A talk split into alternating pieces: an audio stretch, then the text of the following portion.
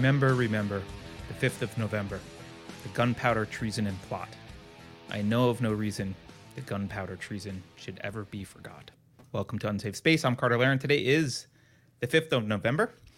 Uh, no Carrie today. She's on her way to the Better Discourse Conference in, where is it? Fort Worth, somewhere in the great state of Texas, soon to be the great country of Texas. Uh, so she's on her way there to moderate panels and whatever else. But I do have some special guests today. Before I do that, I'm gonna let's just do some housekeeping. Uh, you're watching probably on YouTube, but you could also be watching on Odysee or Utreon if you don't want to be watching on YouTube, uh, or unsafespace.com. We're always live streaming on unsafespace.com, so that's the best way because we don't ban ourselves.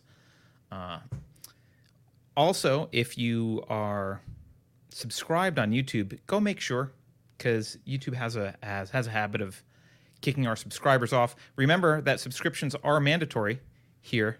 Um, just like the jab, you should probably get a third, fourth, fifth subscription just to make sure you're protected. So please go do that. Um, also, you can follow us on Twitter.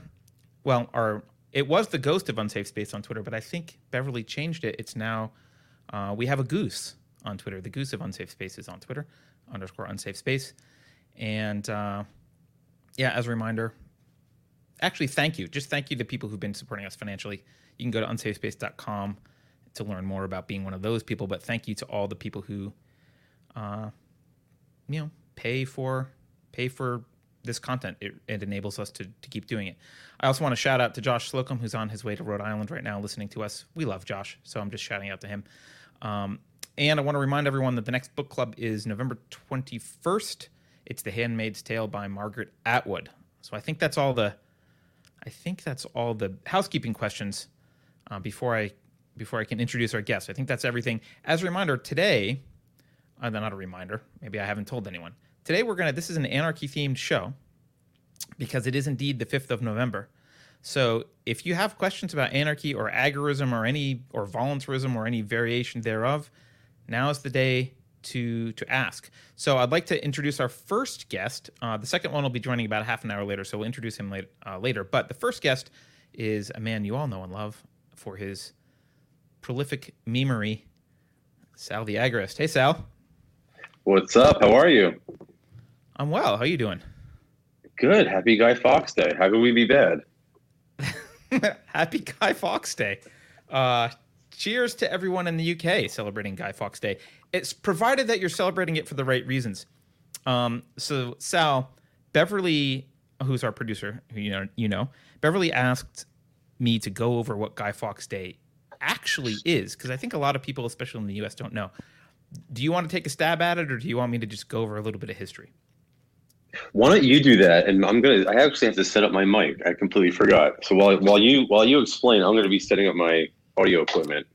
Sounds good. Um, okay. So, in 1605, uh, King James I was expected to be sympathetic to Catholics, uh, but in fact, he turned out not to be super sympathetic to the Catholics, and a bunch of Catholics in the UK or in England were pissed about this. Uh, one of the main people that was pissed was Robert Catesby, C A T E S B Y. Catesby, I'm not sure how you say it, Catesby. And Robert organized a little event with some friends, one of those friends being Guy Fawkes, who obviously went on to be uh, the person whose namesake we remember. Sorry, Robert. But uh, they had an entire plan for um, basically installing a more Catholic friendly king they were going to blow up the House of Parliament by sticking gunpowder underneath the House of Parliament. Um, and this was at a time when it was going to reconvene. So the king was going to be there. So they were going to get the king. Um, they were going to kidnap his daughter, I think, and force her to marry a Catholic king somewhere else, thus, uh, thus installing uh, some sort of Catholicism back in in England. And uh, after that, so his plot was uncovered. Guy Fawkes w- was caught. He didn't get to blow up the House of Parliament.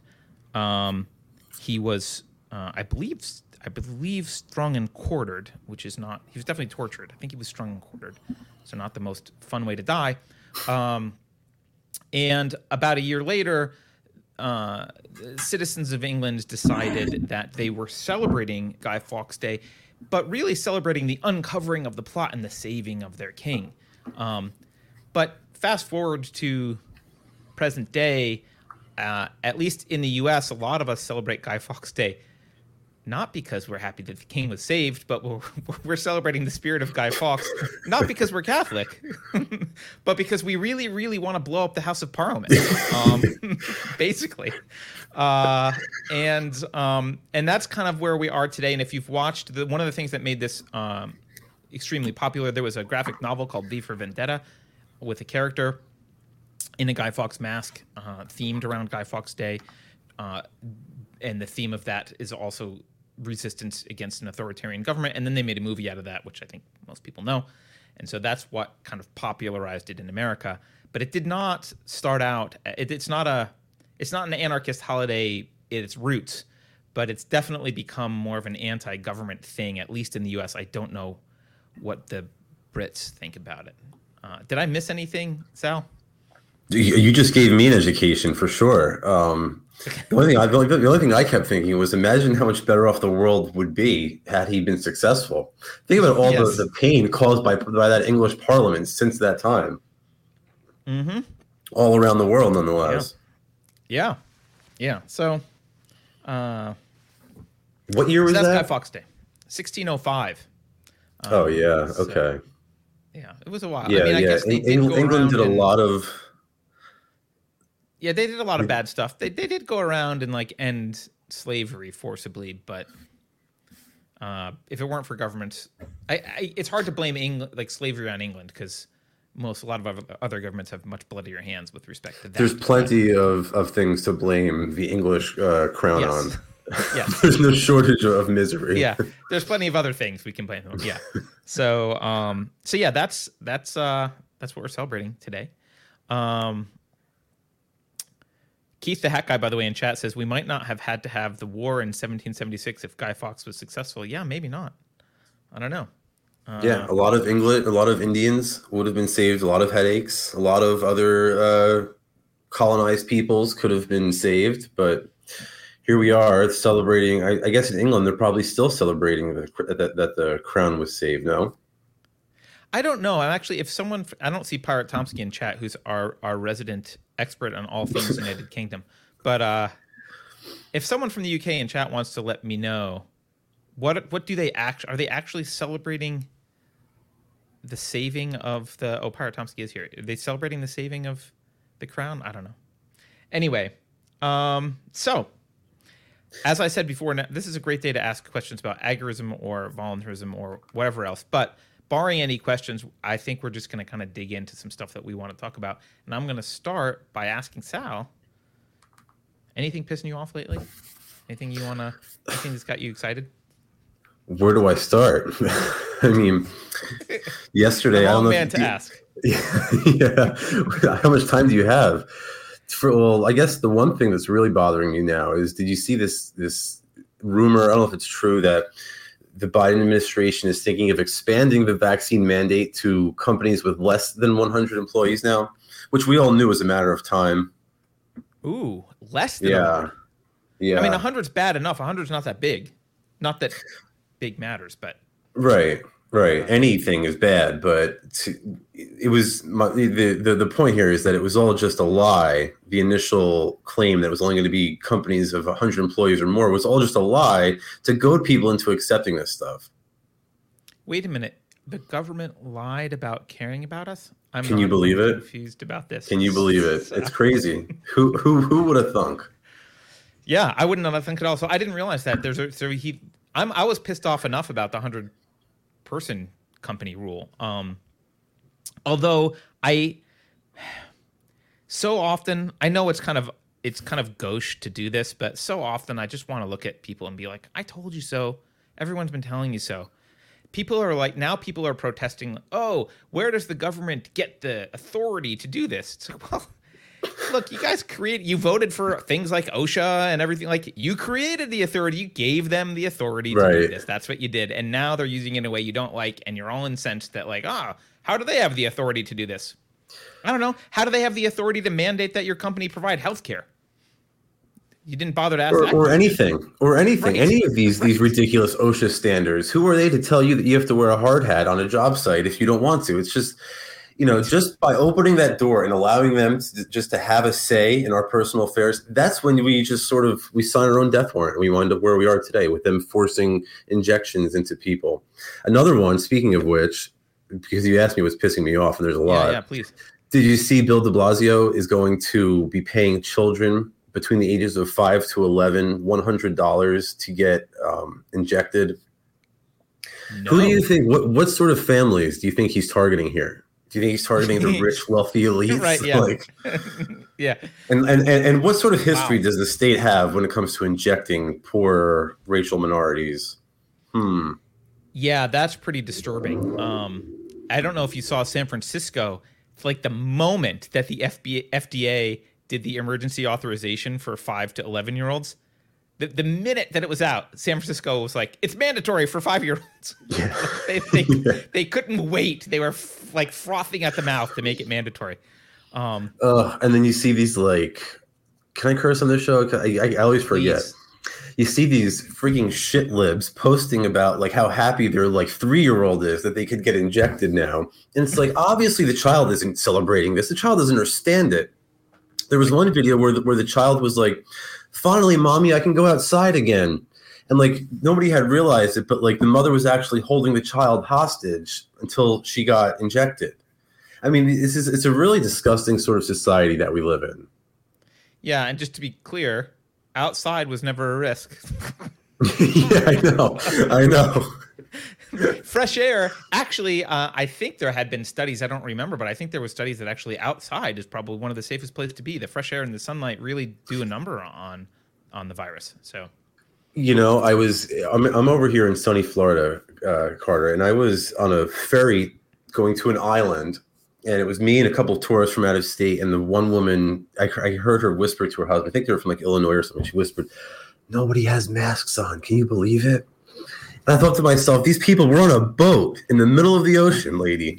Like, it's an open air boat. as soon as you exhale it's gone yes. yeah but that, that that's the level of brainwashing and indoctrination that's been perpetrated on the people and the government did not pay for decades and decades of public schooling not to get their money's worth and it's it's it's paying off finally unfortunately wait i think you've just identified the only successful investment the us government has ever made yes true true the public school they got exactly what they wanted out of that yeah that's true it's a good point Did you see? Um, did you see the Pfizer?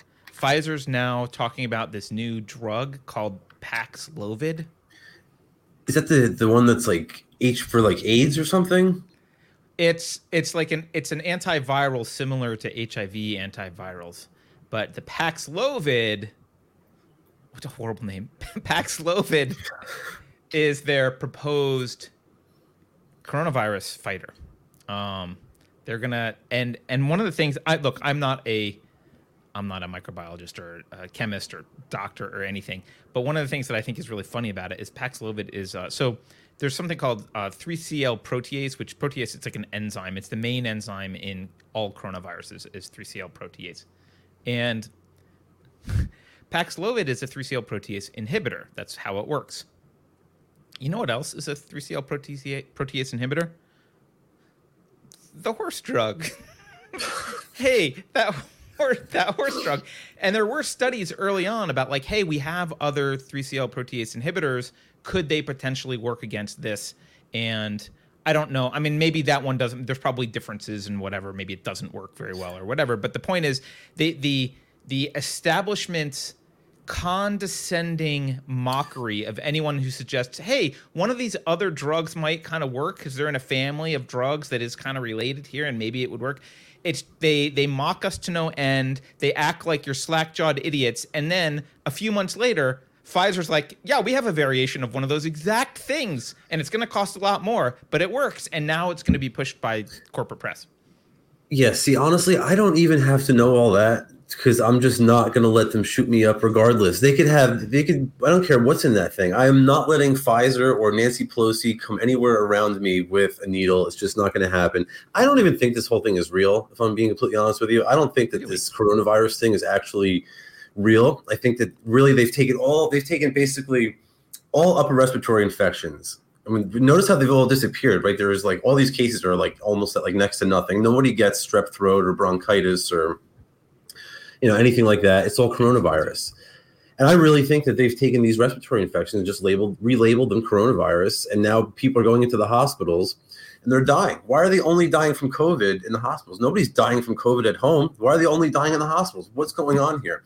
So I'm not letting Pfizer near me. I'm not letting Nancy Pelosi or any of these lunatics near me um, with with a needle. That's what the Second Amendment is for. well, for Susan's sake, I will say uh, the show officially is not saying that it doesn't exist. Um, but I will say that uh,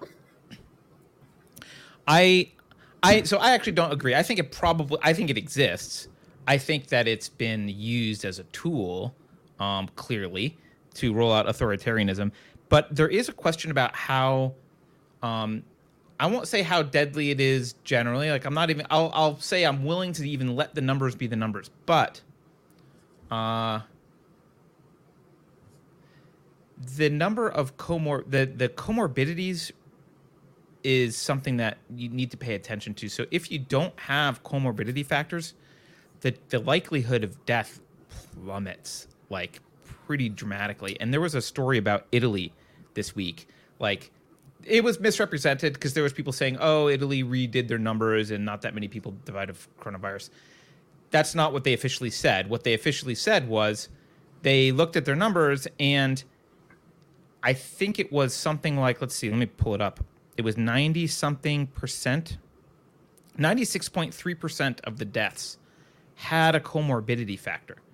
And this is where it gets messy, Sal, right? Because if you have, if I've got an upper res- respiratory infection for something else, and I also have, and I also test positive for, I don't know if they're just doing antigen tests or whatever, they will look at that death as like, well, that's a coronavirus death. It's like, well, I don't know. I might have right. Had it. I had might have tested positive because I had antigens, but like I might have died anyway from whatever the hell else I had.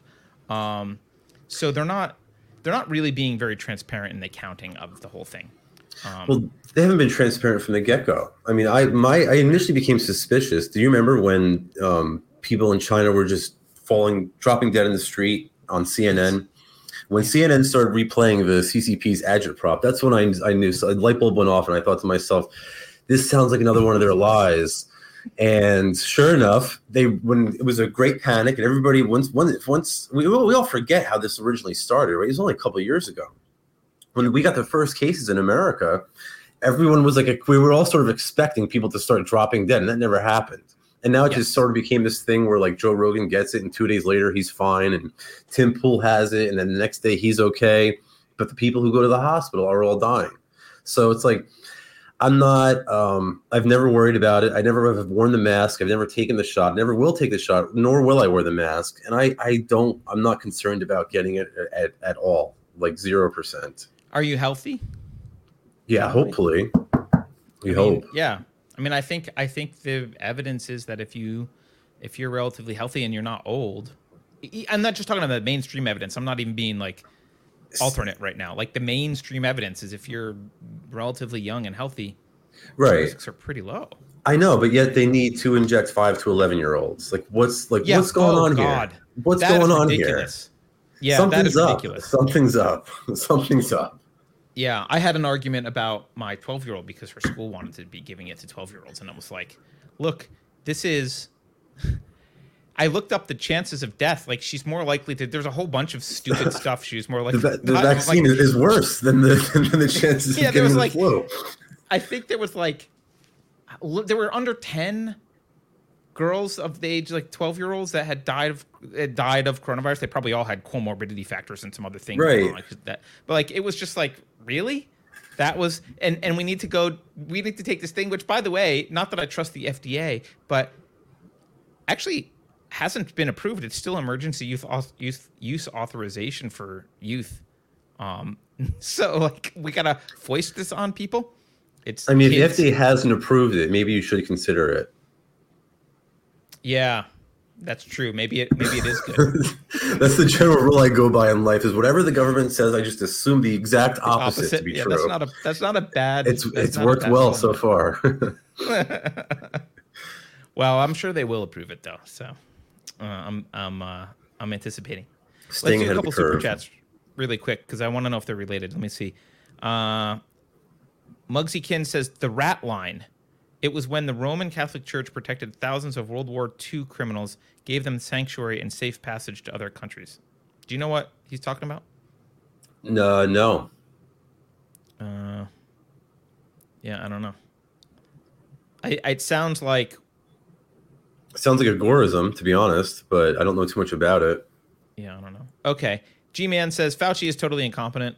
I don't know. You like you're assuming his goals here, G Man, but okay. The virus he funded doesn't even kill 1% of the people it infects. That's what you get from buying from China. it's true. you get what you pay for. I don't know. Maybe they're very good at making viruses. Um, They've even gotten Yeah. worse at killing people over time. The government. true, true. They used to be much more efficient. So I'm gonna I'm gonna do this before before Daniel Wagner gets here, which should be shortly. I know you'll like this. Have you read John Hasnas's The Myth of the Rule of Law? Um, I haven't, but it sounds really familiar. I'm gonna quote some fun things. It's just it's an Oh, anarchy good. case. I'm gonna quote some things. Let's do it. Um, so um, this one I'm going to quote because I always complain.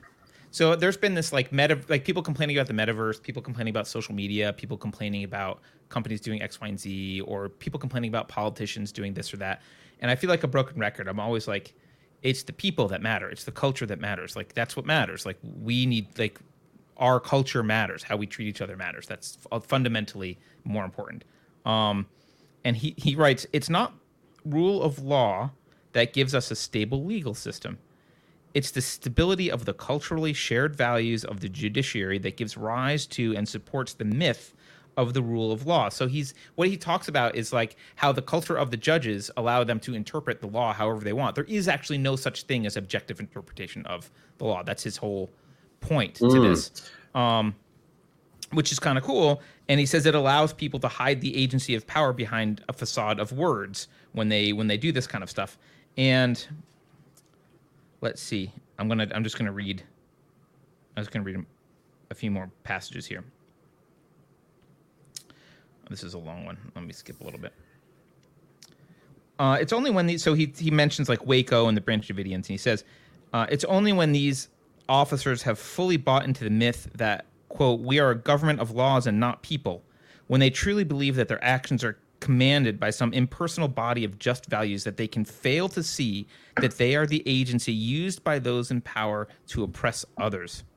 The reason why the myth of the rule of law has survived for 100 years despite the knowledge of its falsity is that it too it, sorry, it is too valuable a tool to relinquish. The myth of interpersonal, sorry, the myth of impersonal government is simply the most effective means of social control available to the state. I just thought I'd read that and see what you had to say about it. Oh, hey, it's Daniel Wagner. Hello. Sorry, guys. I told, told you I'd be here about 1.30. Well, 2.30 your time, I guess. But uh, perfect timing. It's 11:30 my time. A man of your okay. word. Uh, Sal is the guy that you don't know, and Sal, the guy you don't know, is Daniel Wagner from Unfamous What's up, Daniel? Nice to meet you. Hi, Sal. Sal is you'll recognize him from Twitter. He's Sal the ag- agorist on Twitter, and he's like the the meme god. I'm sure My skin is a bit memes. darker, and I have a little more hair from Twitter, though. yes, yeah. You look much less like a rapper in real life. Excellent. Well, glad to meet you. You as so we well. were just uh, we were Can just I- talking can I- about. Yeah, go ahead. Yeah, Can I push back a little bit on that, Carter? Because um, yeah, I want you to. Yeah, Yeah, yeah. So the whole idea that um, I think that politics precedes culture, or, or, or I'm sorry, that culture, precedes politics. politics. Mhm.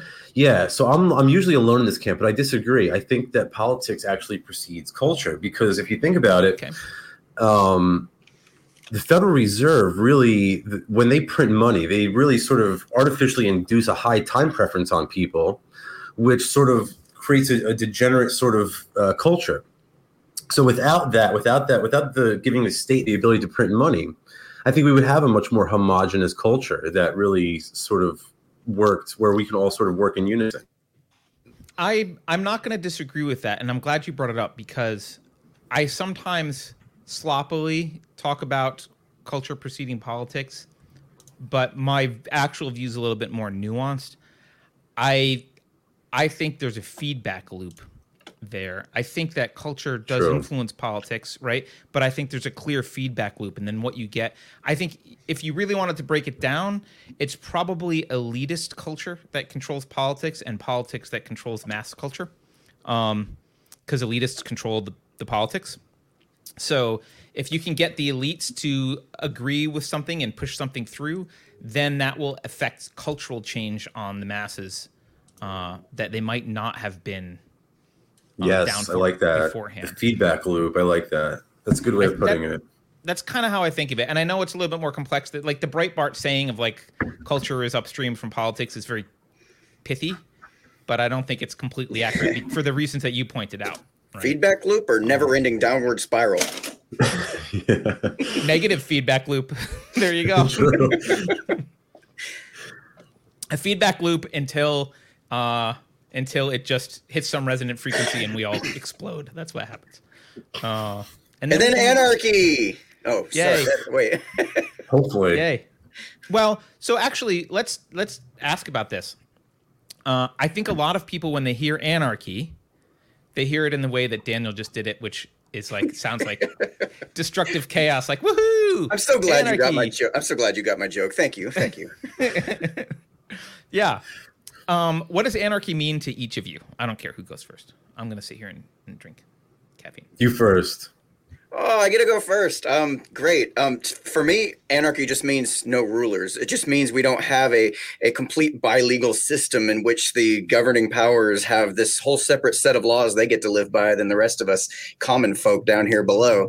It's just everybody is on equal ground, legally speaking, and there's nobody at the top that can just have this like strange manifest power to like dictate how everybody else should live their life. Yeah, I agree. It's, kind of kind of the general nuts and bolts of it, anyway.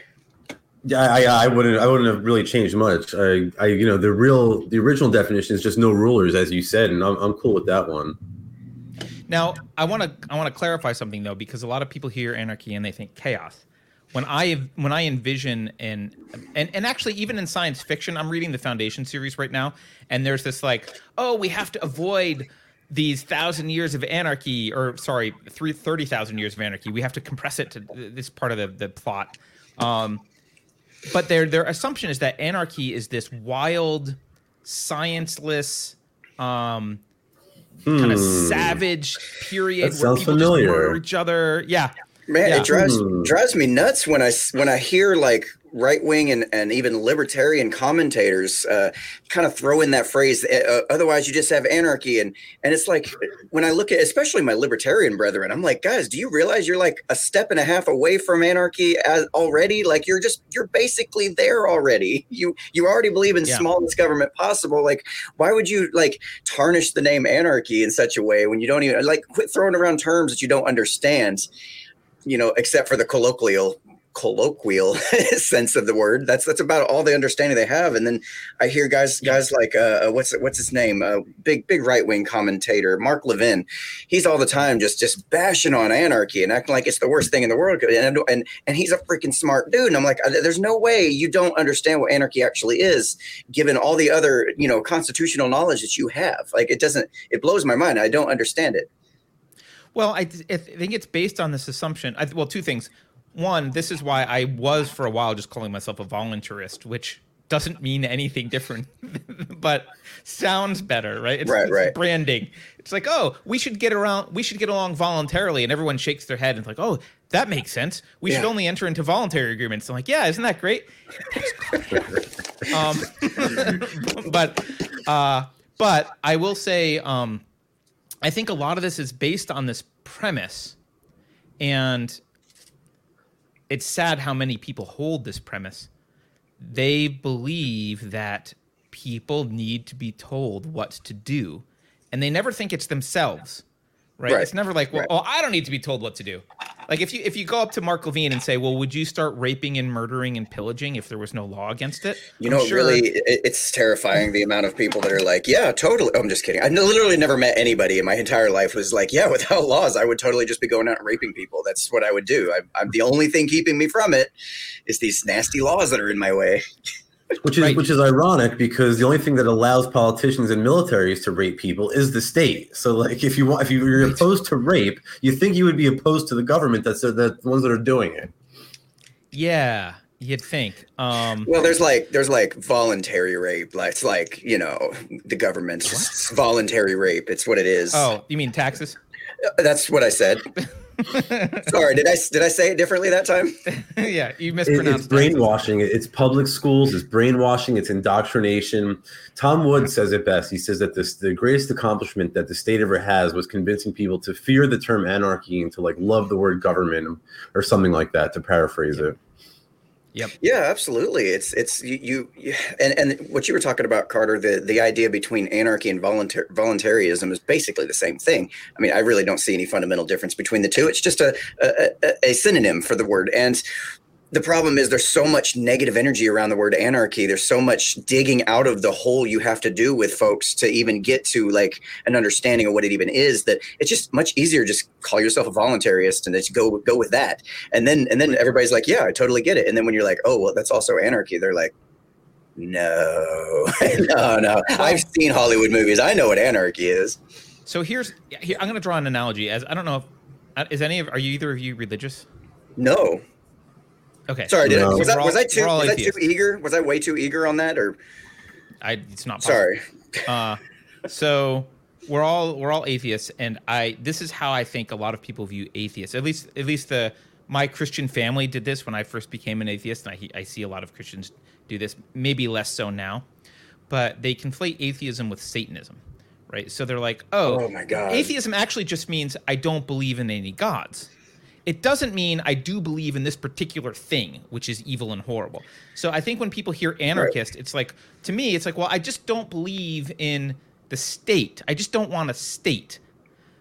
I don't want I but that doesn't mean I want Attila the Hun. Like I do think we should be talking about how should we organize ourselves voluntarily? What are some good voluntary systems for getting along and court and solving problems together that are big problems like But I mean, even even, even the whole argument that it is going to turn to shit. It's all going to be violent chaos, right? compared to Like, what It's just, I know that's that's the whole thing. It's like, okay, so let's assume that that argument is correct and that it's we're going to get this violent warlord like reality.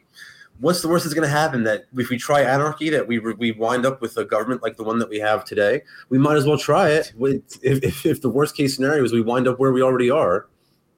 Yeah, that's that seems to be a lot of the arguments. Like, well, if you allow competing agencies to like establish kind of quote legal systems, if you allow kind of competition there, the biggest one will end up winning, and then you'll just have a monopoly on. It's like, yes, This is why. This is why, like the minarchists. because why? The minarchists like this is why they just make no sense. It's like they understand the harmful effects of monopoly but yet they continue to advocate for it only in the most important sectors of the political economy it just doesn't make some, absolutely no sense Well, Yeah. just just to add to something you were talking about a second ago, Carter, is the the idea that uh, I always tell people that I don't I don't like labels, and I only allow two labels for myself, and that's an anarchist and an atheist. And and the, the the reason I like those particular labels is because it just tells you what I don't believe. It doesn't actually tell you a damn thing about what my beliefs actually are. You you need to be curious and talk to me and ask me questions to get to know that. So it makes it it makes it a nice little shorthand for for I just don't believe these couple things. Other than that, you don't know anything about me. I'm basically a mystery to you. You know, and it's interesting. There's someone who I really like and quote in in chat. She always has all these great quotes. Um, but I, she's disagreeing with me here, and she says anarchy tends to end at might makes right. But this is a very common belief system, and I would challenge people to say, what's your historical evidence? Do we have large periods of time in which a relatively peaceful society shrugged their government off and tried to live without it? I don't know any. Like, Well, what- yeah, what's yeah, the history of like, hey, they if like if you could come back and say, well, they tried it in Texas and it went really badly, like okay, then we can have a conversation. But like, I don't. They always bring up things like Somalia, which is like, all right, but we're not talking about weird religions that already have warlords that are fight. Like we're already having a violent culture. Um, well, at the at the risk of sounding like the well, that's not real communism guy. I don't want to sound like that, but Somalia is an example of a failed state, not an example of anarchy. I mean, when you if, if you like got rid of the state here in the United States today, we would look a lot like Somalia. Like that, yeah, you definitely right. have a might makes right the, the problem is people aren't they don't have the mindset the, the proper mindset to even know how to function in an anarchist environment because it's been kind of like taught out of them bred out of them. They have no idea. They just know the, to to go to class follow a bell listen to what the authority figure says and listen yes ma'am no no ma'am and that's pretty much all you have. Um, but if you it, this goal for me and i'm sure for a lot of you is a multi-generational goal in which we start to actually raise our children as little anarchists as just understanding the fundamentals of it raise them peacefully treat them like normal you know freaking human beings god forbid. And you start to actually change society to where they they are in a more of a, a better position to actually question authority to understand uh, self-reliance and to understand the basic core principles behind the concept of anarchy. And only then do you slowly start to phase out the state and people won't suddenly you know if, if you just snapped your fingers and dropped it today it'd be people would freak out. They wouldn't know what to do because they don't know how to actually think in that type of mindset. Right. And and so Dion's responding. I'm just going to pick on you Dion. Says history is full of might makes right. Yes governments yeah, I was just going to yeah. say that's what yes, we have is. today. They're all Go governments. traffic then, court. yeah, or churches. And then says, "Did you ever hear of Attila the Hun?" I mean, I literally just referenced Attila the Hun, so clearly. But Attila the Hun was a state actor. yeah, yeah. It's, it's, either it's either state actor in conjunction with the with the religious religious institution at the time, or you know, imagine. Oh wow, uh, sorry, I completely just completely went off another topic in my mind, and it, and it reminded me of so, something. I remember um, we were having this discussion earlier today. Uh, I was sitting there telling this lady, I was like, I remember back in the '90s when, like, when it when it came to religious freedom and stuff, uh, the, the, the left was like, hell no, we can't be indoctrinating our kids with that religious bullcrap and whatnot. And it's like nowadays we're like, we have the other side going, hell no, you're not going to, you know, brainwash our kids with this CRT stuff. And it's this, it's this complete flip of. I know it was a random topic, but it was just something that that completely same thing though, yeah, caught me off guard. And, and I think we're seeing very similar, where it's just the power dynamic is just shifting. Like we don't we don't want. Uh, it, we're not seeing an anarchic rise. We're seeing just the two two wings of the same bird fighting it back and forth and pretending like there's actually a battle at stake here. I, I would be satisfied if, I mean, not, not satisfied, but I, I think one frustrating thing for me is that no one will take it seriously. Like, not no one, but few people will. Like, it's hard to even have a discussion like this because everyone's like, well, it, it obviously it results in this. Have you ever heard of this? Blah, blah, blah. Obviously, that's bad. Blah, blah, blah. There's no, like, take a breather take a deep breath, take a step back, and let's think about the purpose of a government, why we need why we would need a government, what a government actually is fundamentally, what you're trying to accomplish, and consider the possibility that there's other ways of organizing society that don't involving that don't involve sticking a gun a monopoly on the use of force in the hands of a small few right? Like just consider that that's a possibility. Like you if you're not even willing to consider it then you're not being you're not and you do that every day. really the discussion. Every yes. day, we we engage in peaceful voluntary exchanges with our neighbors merchants loved ones all sorts of people. And there's no gun involved. There's no force involved. It's only with the hand of the state that you that you get this sort of initiatory violence. And that's that's the real problem here. I don't yeah, i don't i just don't know how a reasonable person can defend it you guys heard of like the Bitcoin like company and their big gun they have that they force everybody into their transactions? Yeah, yeah a, right. Pretty sure that's a thing. All of those you have to use Bitcoin. Yeah, must yeah. use Bitcoin here. This is the state sanctioned uh, currency you must use. No, that's absolutely not. I, I would say that the with, crypto with, industry with in its current. Sorry, sorry uh, just to finish this, uh, crypto industry in its current iteration is a beautiful representation of anarchism in my mind. I agree, but like just like to, as like just to juxtapose that, if you if if you um if there's a judgment against you in a court of law and and someone and you win, someone has to pay you damages and they, they want to pay you in dollars and you say no no no i don't want dollars. The government will literally put a gun to your head and force you to accept it. So it's like no one's forcing you to accept bitcoin but they are in fact forcing you to accept us dollars. Although in el salvador that's another story. They, they actually well or they'll show up at your house and say you you sold this amount of goods you owe us this amount of taxes and it must be paid in dollars you can't say well it happens every year taxes and, and whatever right yeah um so uh, Dion, who's awesome with quotes, she quotes James Madison and says, "If men were angels, no government would be necessary." And this is the this is the fallacy that I I really it really bothers me because it's so Wow, obvious. I was about to If bring that were- up too. yeah. Yeah, yeah. If I was men were bring angels, like okay, if men, so you're saying men aren't angels, so there's some bad people. So we need a government. right. How do we know the bad people don't get into be government? Like if if we've got a community of bad with some bad people in it, what mechanism do you use to prevent the bad people from gaining the power? In fact, the for for for someone like me, I don't want the ring of Right. power. Exactly. I don't want to rule you. the But if I were a bad guy. I might really want that ring That's- of power. that's Like it's an a excellent huge, incentive for a narcissist. Huge, huge, huge incentive. Oh my god! Like that would be like the beautiful, like like Lord of the Rings is about government power. I think. like, good Mhm. lord, that is the hugest incentive for people, for bad people, to look at that and go, huh? And and not necessarily bad people, just people who are addicted to power. You know, people who want to tell other people what to do and how to live their lives. People that arguably don't know how to live their own lives yet feel like they can tell others how to live theirs. I mean, we see that going on right now, and and it's it's going on literally before our eyes right now. People who clearly cannot operate their own lives. Like you're you're telling me that Mr. Biden, you couldn't even raise a decent son that couldn't like you know make his living off of hookers and blow and losing laptops everywhere. Um, and yet you want us to also believe that you can be the leader of the free world? Like, come on, man! In like, this fairness, Biden's just a figurehead. I I am And aware of that. I'm just he's talking not about. aware of what's going on right now. I'm absolutely well. Ironically, I'm absolutely aware of that, and Okay. but the point is, is, is in, in the common person's mind, this is kind of the, the the view they take, and it's like, no, you can't have it both ways. You just can't. It, it, they're, they're, they're, what Dion and James Madison are saying is that man is incapable of governing himself, but he's perfectly capable of governing large swaths Other of other people. And Right. it's just it's, Yes. it's, it's, full- it's terribly fallacious. Yes, and and the and the counter here is well, that's why we have different branches of government fighting each other. Well, Like, that was look, I, two thugs fighting over me isn't better. right. Like that's that's get- not a better situation.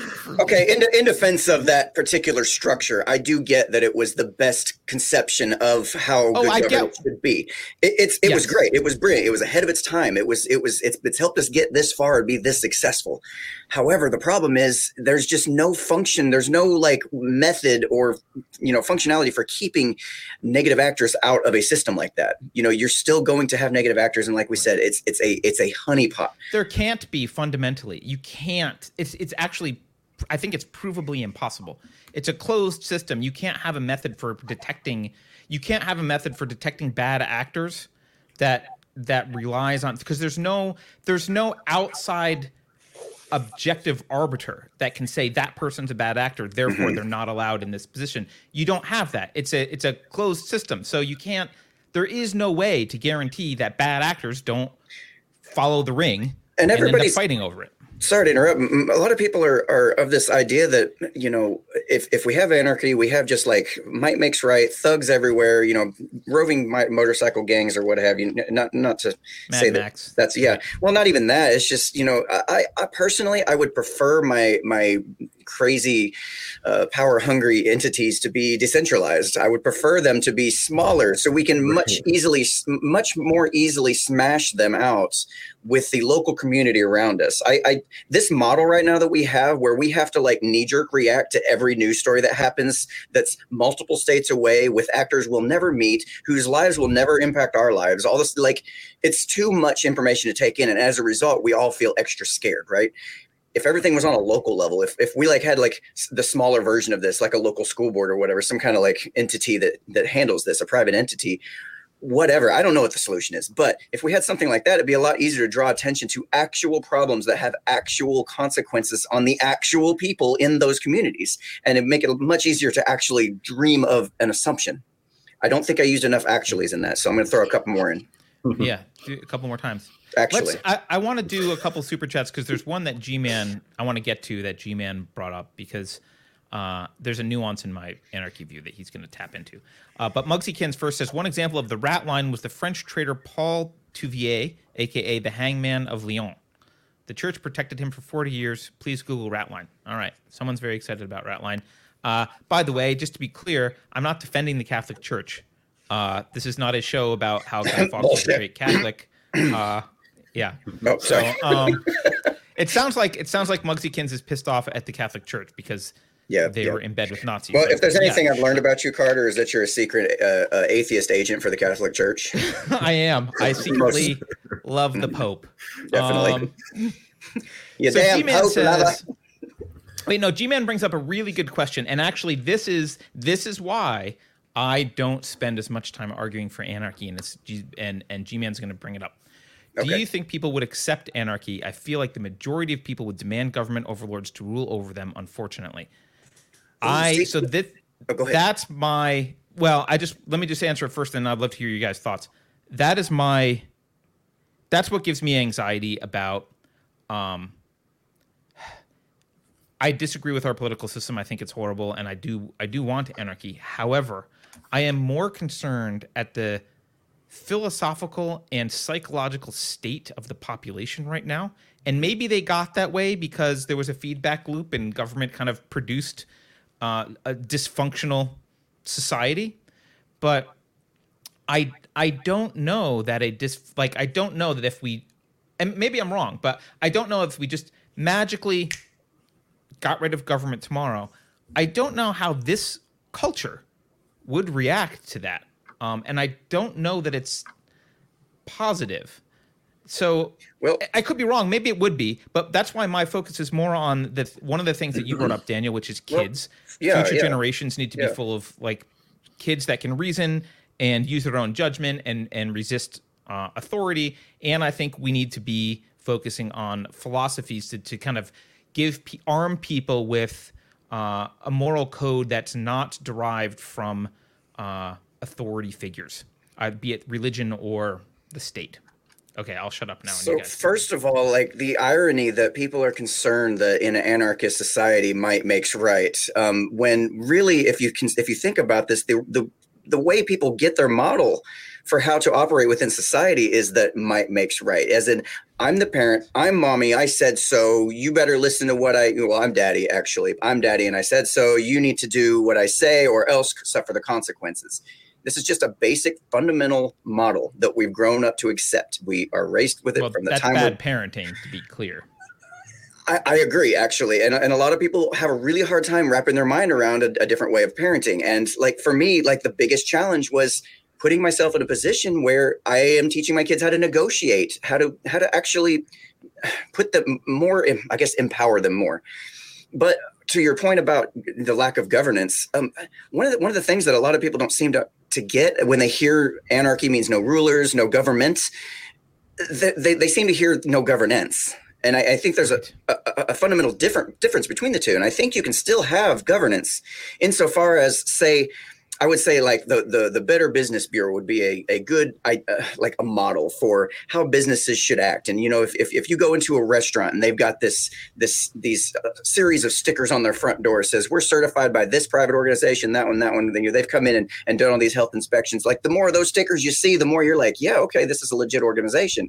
Government wasn't needed they can come in and have certain standards that you can go to these these third party entities and look and okay so this is what they check for this is what they you know this is what they count off for this is you know like you could do this this is not It lack already governance exist in, in some in some places. yeah that's like- that's why that's why there is examples to point to but i mean if, if you get rid of like government regulation in, in its place we'll have third party private industries that would be glad to stake their reputation on making sure these certain companies are operating under certain standards that they have set themselves or you know whatever the case may be i don't know what the solu- solutions are but it can be done We'll we'll find out those solutions once we like let entrepreneurs apply creativity to these problems. Right? We we don't know. This is a great example with like, like I bring up with the roads. We don't know what a private road will look like because we haven't allowed entrepreneurs to apply their creativity to it. Maybe there would be a lane made out of like bumpers, like rubber bumpers, and you can drive really drunk on that road, and you don't have to worry about getting a ticket or dying. We don't know what, what the answer is going to be because we and haven't. some people wouldn't want to drive try. on that road. That's right. Yeah. But like, well, the, but like, to the initial question, Carter. Let me just answer the initial question about like, you know, are are we ready to accept anarchy? Is the rest of society ready? No, I don't care yeah, but see, the thing is, I, I this is this is why I call myself an agorist because I just don't care. If you if you can't see the tyranny in front of your eyes right now as they're injecting mm-hmm. children, as they're doing all these terrible things, if they're, they're murdering people all around the world, if you can't see that, there's there's really no hope for you at this point. I, it's it's too late. We only get 70, 80 years with a lot of luck. We get 70, 80 years. So oh like, I don't have I don't have time to convince everybody. I don't have time to save people. I can only save myself. You can only save yourself. Daniel can only save himself. We all are responsible for ourselves, and that's that's why I, I really prefer agorism. Do you mind if I grab this comment here from Daniel Keene here? This he was addressing what I was ahead. saying. He says this type of organizational governance for services ends up uh, with a group like Yelp who suppresses the businesses that refuse to pay them. I, I would strongly encourage you to place government, gov- like your your current U.S. government, in place of Yelp and reread your organization, reread your comment. That's pretty much all you need to do to answer that. So if you're against this kind of thing, then clearly you're also against our, our current model. So what other model would you suggest? I guess is would be my question. Can I can, can I take this one from Stephen because um, yes. So uh, I, I also have I also have thoughts on it, but I'd like you to same here. he says we have a, we have a blind spot. Corporations, it's not in their interest to allow the sort of government we're proposing. Well, we're, I'm proposing no government at all. Right, right, right. But the, the, the trouble is that corporations only exist by state charter. Right. So it's like without the state, there are no corporations. Without the state, there's no one to show favor to one business over another. And they actually can only survive based on the merits of their own their own, you know, business competence just to simplify I, it think about what a corporation actually is. Like it used to be traditionally like if i'm a banker right and i am and, and i am responsible for the operation of my business. So if i screw up i lose everything. I lose my house i lose my home under a corporation. Well all of a sudden my home's protected. I can screw up and what gets sued? The corporation gets sued. It's a state designed model. It's not it's not anything exactly. that i i don't think would ever exist in a in a anarchic society. Well there is, there is an anarchist you would. go ahead, so. There is an anarchist alternative, and that's the joint stock joint stock company, which is a NAP friendly alternative to the corporations. Yeah, I and I don't I don't know what that I don't know that particular thing. I actually haven't read a lot about uh, anarchist alternatives, but I think you would have. There are legitimate reasons to protect business owners from liability because it allows them to take greater risks for things and potentially get greater rewards. Yeah. And I think in a free market, you might have particular type of entities arise that but, but when people dealt with those entities they would know what they are. Oh this is the kind of entity where if it goes tits up i'm not going to be able to get anything out of them. Like that's the kind of entity it is. It's an agreement between because really in a corporate a corporation fundamentally when you remove the state from it is just an agreement between people to we're going to do this thing. This is going to be what we're doing. We're going to call ourselves this. This is how finances are going to be divided. This is how ownership is going to be divided. This is who gets to decide what. Like, I think that structure would because it's useful because because collaboration between large between large numbers of people for common goals is useful. Um, I I think you would have it arise. But, My goodness. But you might have. You don't think so?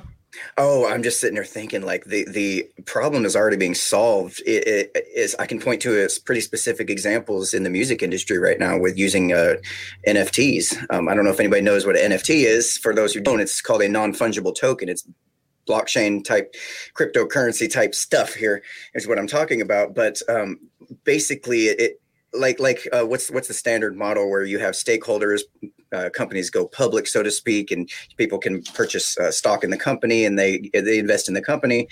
Um, that model is, uh, I think, it's going to be outdated pretty soon. Um, the music industry itself has changed insofar is is going to change. I think insofar as now these artists can put out NFTs of their music where people can actually own the actual music and can basically profit off of the success of that artist. So so the artist is funded by their fans versus some big investors that have a huge stake in making sure these artists succeed or not. It's a whole, completely different way of looking at looking at it. It's an anarchic way of looking at it, I think, and I think it kind of solves I, that problem for us. I don't actually think NFTs are fundamentally any different than crowd like it's it's no different than a publicly traded company except for the regulations right like that you would do the same thing without the crypto tech the same thing would happen in anarchy where it was like hey that person's a really good musician. They want to make music. They need money. Fans fund them in exchange for a piece of revenue. The end. Like yeah and, this is just a way of legitimizing and you'd it probably it, have a corporation yeah and you'd probably have some agreement there where the fans say we'll fund you but if you go and and like murder someone we're not liable anymore. We're funding you to make music and like we need a barrier there. And like and we didn't name for that agreement so that everyone knows this is a musician and the entity that you're paying this musician is this kind of an entity where you can't go sue his fans who funded him. Like this kind of thing would probably just arise. I, I really think we would have something very similar. And whether it gets implemented with NFT or not is just a technical detail as far as I'm concerned. So what I'm finding interesting is we're we're we're sitting here, we're discussing potential solutions for things. We don't know. None of us know how things would be solved because we can't possibly, you know, and that's that's the whole argument we're making. We can't possibly know what's best for you know the billion transactions, the billion decisions that are made daily in the private market. We can't just can't do it. Um, but we're trying, and and I've got too many people that I talk to that seem like they need to have all the answers before they'll sign off on this. Like, well, how do you do that? Well, how do you do that? Well, fundamentally, quite frankly, I don't give a shit. I, I think uh, what was your? I'm sorry, I, I forgot your name already. Sal.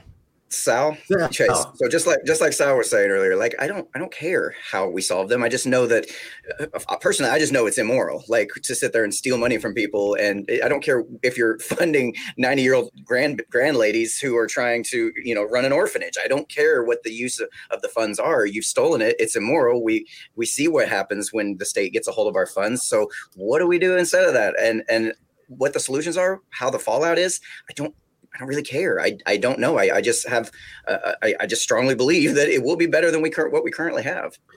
Well, I think I think the whole I think crypto anarchism and know, the, the whole rise of tokenization that you were discussing, I think that is a uh, that provides a whole set of solutions for us in a lot of different ways. Cryptocurrency is a solution to the inflationary tendencies of these banksters and the, the Goldman Sachs crime family.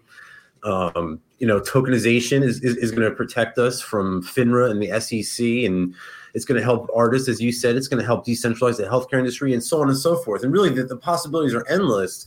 And that's the whole point of agorism. It's to sort of create these market-based alternatives to state monopolies. And when people ask me, like, well, what do we do about X, Y, and Z? I said, well, go create, go create a solution, innovate, Yeah, like, like Yeah, be, figure it be an out. entrepreneur. Yeah, exactly.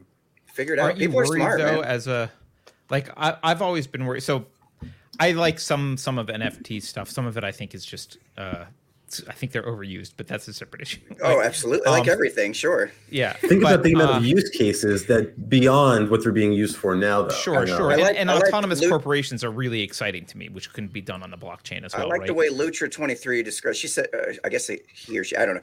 Uh, NFTs are a way of creating a prog- programmatically unique digital asset. Correct? It's a way of protecting individual assets from copying. Yeah, yeah. Uh, NFTs are different insofar as, like, like uh, Yeah. what what was it? Uh, Napster back in the day. We could just go on and make infinite copies of music and stuff. Well, uh, with with NFTs, like you actually do have a what what they said progr- programmatically unique digital asset. Like you can prove it on the blockchain. It is yours. You own it. Nobody else can take it. And then when you sell it, you no longer have it.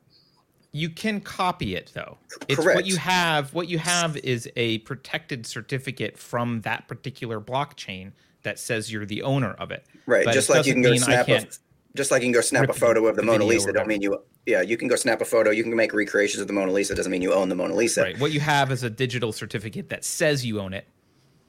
On that Right. blockchain. Right. And that Essentially, can't be essentially yes. It's, it's Well, just, if- it's if just I- proof, of, if I- of ownership. Proof of ownership is what it is. if, if, if he if he owned an NFT of a, of a piece of art or something, and I and I wanted to buy it, only he could send it to me.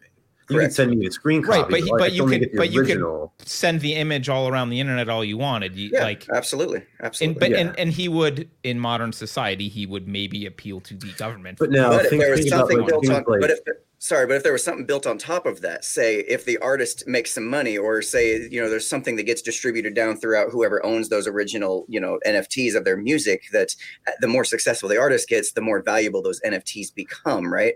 That that's where it kind of becomes different, differentiates between just a copy versus you know there, there's a reason why you might want proof of digital ownership, right? Well, think about if about you get like a- something, like if, a- if a revenue stream comes with it, then then then yes, that that would be valuable. If there, if there's not a revenue stream that comes with it through agreements with the artist, then it's Could you- basically just bragging rights. It's like Could I you imagine? and like, Could you imagine owning one of the original NFTs of a Michael Jackson version of like uh, Billie Jean or something? Like, like, like, dude, like bragging rights for for real. like people love that Yeah. shit. They love collecting Sure, things. sure, but it's but it is just bag, bragging rights at the end of the day. Yeah, I agree that that matters. But like think think of things like um, contests, right? Like think about like a Super Bowl pool, for example. Like rather than giving people like those, you know, you ever guys, you guys ever play those like Super Bowl pools where you get hundred boxes and you have to put your initials in it, and depending on the score, you might win. Well, imagine we had NFTs for each one of those boxes, right? At that point, then it really becomes significant who's holding that that token and who's not.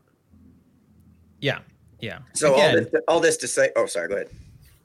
I would just I just want to clarify for people again what there's NFTs aren't magic in that there needs to be a link outside of the blockchain between the actual owner and the blockchain that where he says yes this is a valid like between the person like Dorsey sold his first tweet right he put it on he put it on the blockchain he sold an NFT of his first tweet Correct. it's it's only an NFT of his first tweet. It's only it only is ownership quote of his first tweet because he says it is, right? Like it's it's only ownership if he just said, "Eh, I'm going to sell it to a competing NFT." Now there's two owners, like it would go down in value and people would be pissed. But like there's no it's only worth what people are willing to pay for it, just like an old Mickey Mantle baseball card. You know, it's still just a piece of cardboard right. with a It's fu- not the same as picture on it. actually owning the masters though, or actually like Right, there- it's just a digital to be- version of it. It's a yeah, there does need to be a framework of agreement. and I'll, I'll, I'll not use the word legal, but there does need to be a framework of agreement between parties outside of the digital universe. That this digital universe is the representation of the physical world that they are adopting. I, Perhaps. th- I think I but, think a, mean, a, a sort of more like overarching point here is like forget about just like NFTs for the use case that we're describing. We're about to undergo a complete Tokenbrian explosion. The amount of use cases for tokens is about to explode. A I think that the people- explosion is that what you said? I'm, yeah, I was Yeah, like, that- what is that word? I've never heard. I That. love it. It's like ca- it's I- like a I've- Cambrian explosion, but it's a I thought it was like a Exactly. Lord, I thought it was like a Lord of the Rings reference. That's what I've, I've, I've been calling it a Tokenbrian explosion because if you think about the, the Cambrian explosion, we had these sort of like this explosion of different diverse forms of life, like all over the place in different ecosystems. And that's what's about to happen with tokens. And I think that the, the, the agorists, the anarchists, the voluntarists, the crypto anarchists who are in on this now are going to be the ones who, who really benefit in the future. it's one of the few areas where I've noticed that there is there is no political leanings on this stuff at all. I've noticed that you know across the across the, the spectrum, man, there's everybody is interested in this. So that's that tells me there's something really special about this. And like, and there, just to get back to what the listener or the, uh, the the viewer asked before about like how do like how are we going to get people to buy into these things? It's not going to be by persuading them. It's going to be by like like you just said, like, we have people buying into NFTs who don't know anything about politics. It's going to Yeah. be by economic incentive alone that we bring people into the fold. And again, that's agorism. That's that's what market based anarchy is all about. That's what I like about agorism because you don't have to do the the um, Yeah, you don't have no to do yeah. the, the convincing and that kind of stuff. And I will say this: I gave a talk like probably five or six years ago now um, at uh, the Ayn Rand Institute, and my argument it was about Bitcoin, and my argument was that culturally Bitcoin has already been successful, regardless of what what happens to it, what, regardless of what the state has done. And the reason for that was I'd never heard anyone use the term fiat other than like a few people. Yeah. And now everyone, everyone in the Bitcoin community, regard like you're saying, regardless of politics, knows Yep. what fiat is. Yep. And they say it That's great. That's and great. That was that's the tech. And that it didn't take it wasn't Murray Rothbard and it wasn't anyone else like running around explaining to people. It wasn't Ron Paul explaining the Federal Reserve. It was the incentive of Bitcoin. And they're like, oh, I understand what fiat is. Now they get what fiat is. Um, so I think that yes. I really like that aspect of agorism. Uh, Uh, I'm sorry, you, you have to have to forgive my ignorance here, but uh, I've heard the term agorism, but I'm not really sure. Is that like anarcho-capitalism, or is it distinctively different somehow? It's it's it's similar, but um, we differ in the sense that we prefer like a non-political strategy. We use like the black and gray markets to undermine the state. We believe that like black and gray market activity will undermine and subvert the state. Um, Sam Konkin described it in his book New Libertarian Manifesto and Agorist Primer. I so it's kind of, kind of like Sal. Am I wrong? I view it as like a way to anarchy that's that's more practical than exactly arguing it. yeah, yeah. It, it's a it's a, a, means to an end. It's a way to achieve an anarchist society. Gotcha. So it's okay. I got you. So it's it's like a path. It's like describing the pathway there rather than the actual destination. Essentially, yeah, yeah. I got you. Okay, okay. I just learned a new word today. Yeah. I'm gonna read something, guys, because it's so. We talked about roads before, and like, um, how would how would X, Y, and Z be done? in an anarchist society and blah blah blah. And Beverly always gets mad at me. Beverly's our producer. She always gets mad at me when I, I, I give I give the answer that I'm about to read, which I I had I gave this answer before I stumbled across this essay, but uh, this this is written more eloquently. But she always says, "Well, you can't just say that. You have to give some examples. You still need to give examples." But still, I'm going to read this. Um, and it starts with he's talking about what would a free market in legal services be like and he, this is John Hasnas again. And he says, I'm always tempted to give the honest and accurate response to this challenge, which is that to ask the question is to miss the point. If human beings had the wisdom and knowledge generating capacity to be able to describe how a free market would work, that would be the strongest possible argument for central planning. which I, I love. He's exactly correct. Um, and then later on, he says, uh, uh, further, for an advocate of free market law to even accept this challenge would be to engage in self defeating activity, since the more successfully he or she could destri- describe how the law or a shoe would function, the more he or she would prove that it could be run by state planners. Um, that's ultimately the right answer, and I'm going to stick with it, even though Beverly hates me for sticking with it. Do you guys have a better answer than that? Yes. Uh, you said that you have to have examples of stuff. You can't just say these things. And I'm sitting here thinking, can you imagine if you had to have like examples of what this, the, these new smartphones could do before you actually developed them? Like, like, okay, so here's all of the things it's going to do in the future. Like everything that we, that, that's ever going to happen with them. This is all the technology that's going to be otherwise you're not getting funding. Like that's just that would be absurd. Right. like there's just no possible way to do that and yet we still continue to innovate and create new things and make and and explore new ideas and we don't need to have necessarily you know a perfect working model in another location. Like somebody's got to be the first. Somebody has to be the first one to actually do it and make it work you know? Yeah. You yeah no I, I couldn't go ahead go ahead. No, one thing I just wanted to throw into there too is um, Bob Murphy has a great book called Chaos Theory, where he tries to he tries his best to, to do this, and I think he makes a valiant effort here in describing how an anarchist society, not how it would function, but how it could function. So it's a great little read if anybody's interested. Chaos Theory by Bob Murphy. You can get it free from the Mises Institute. I like to think of it as I, one of the analogies I like to think is is evolution. Um, like if you sat down and you were like, design a being. yeah, that's true. Hard, right? That's oh. pretty hard. But if you're like, hey, here's some here's some small constraints, uh, iterate on that and see what comes up. Well, some things will fail, and you'll end up with some species that die off, and some things will perform wonderfully, and you'll and they'll take over the planet. Uh, so, but it's not right that those species die off. We have we have to we have to subsidize these species that can't compete, Carter. What are you like? You, are you heartless? Come on. G man, I know. I know. G man in the comments, man. He said he says you got to pass the bill before we know what's in it. Like what? yeah. Like no, no, I don't. Like, like, quite frankly, uh, with all due respect, no, I absolutely do not. If, well, if wait a I minute, actually that, that, that, that's a Nancy Pelosi. No, quote. no. Hear me out here. Hear me out. If if I convince okay. you that it is immoral to chop off the third from the left finger of every child in America, if I say that's immoral, and you're like, yeah, totally immoral, we should probably come up with other solutions beyond that. Like, how do we, you know, move on past that?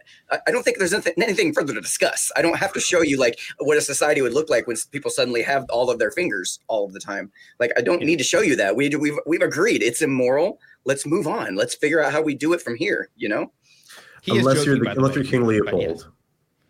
That's probably Luther true. King And, Leopold. and, and, and, and honestly, that was probably a bad example, but I, you know, I just kind of didn't really have anything else. But that, that's Well, kind of the general gist of what I'm saying. If we agree that it's immoral, we don't have to show you Right. every every other idea that we don't have to show you the entire future of what anarchy could be. Like we just don't. We we right. figure this shit out.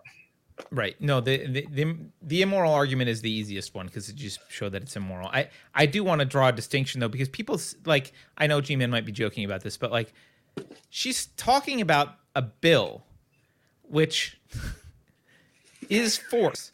We're going to force you at gunpoint to do blah blah blah, and you have to like it, and we're not going to show you until after we can force you at gunpoint to do it. That's much different. That's a much different scenario. And also, a lot of people will say this whenever we're we're, we're whenever I'm talking about the free market. A lot of people will say, uh, I'll say, I'll end up saying something like that sounds similar to people like, well, it's never been tried, right?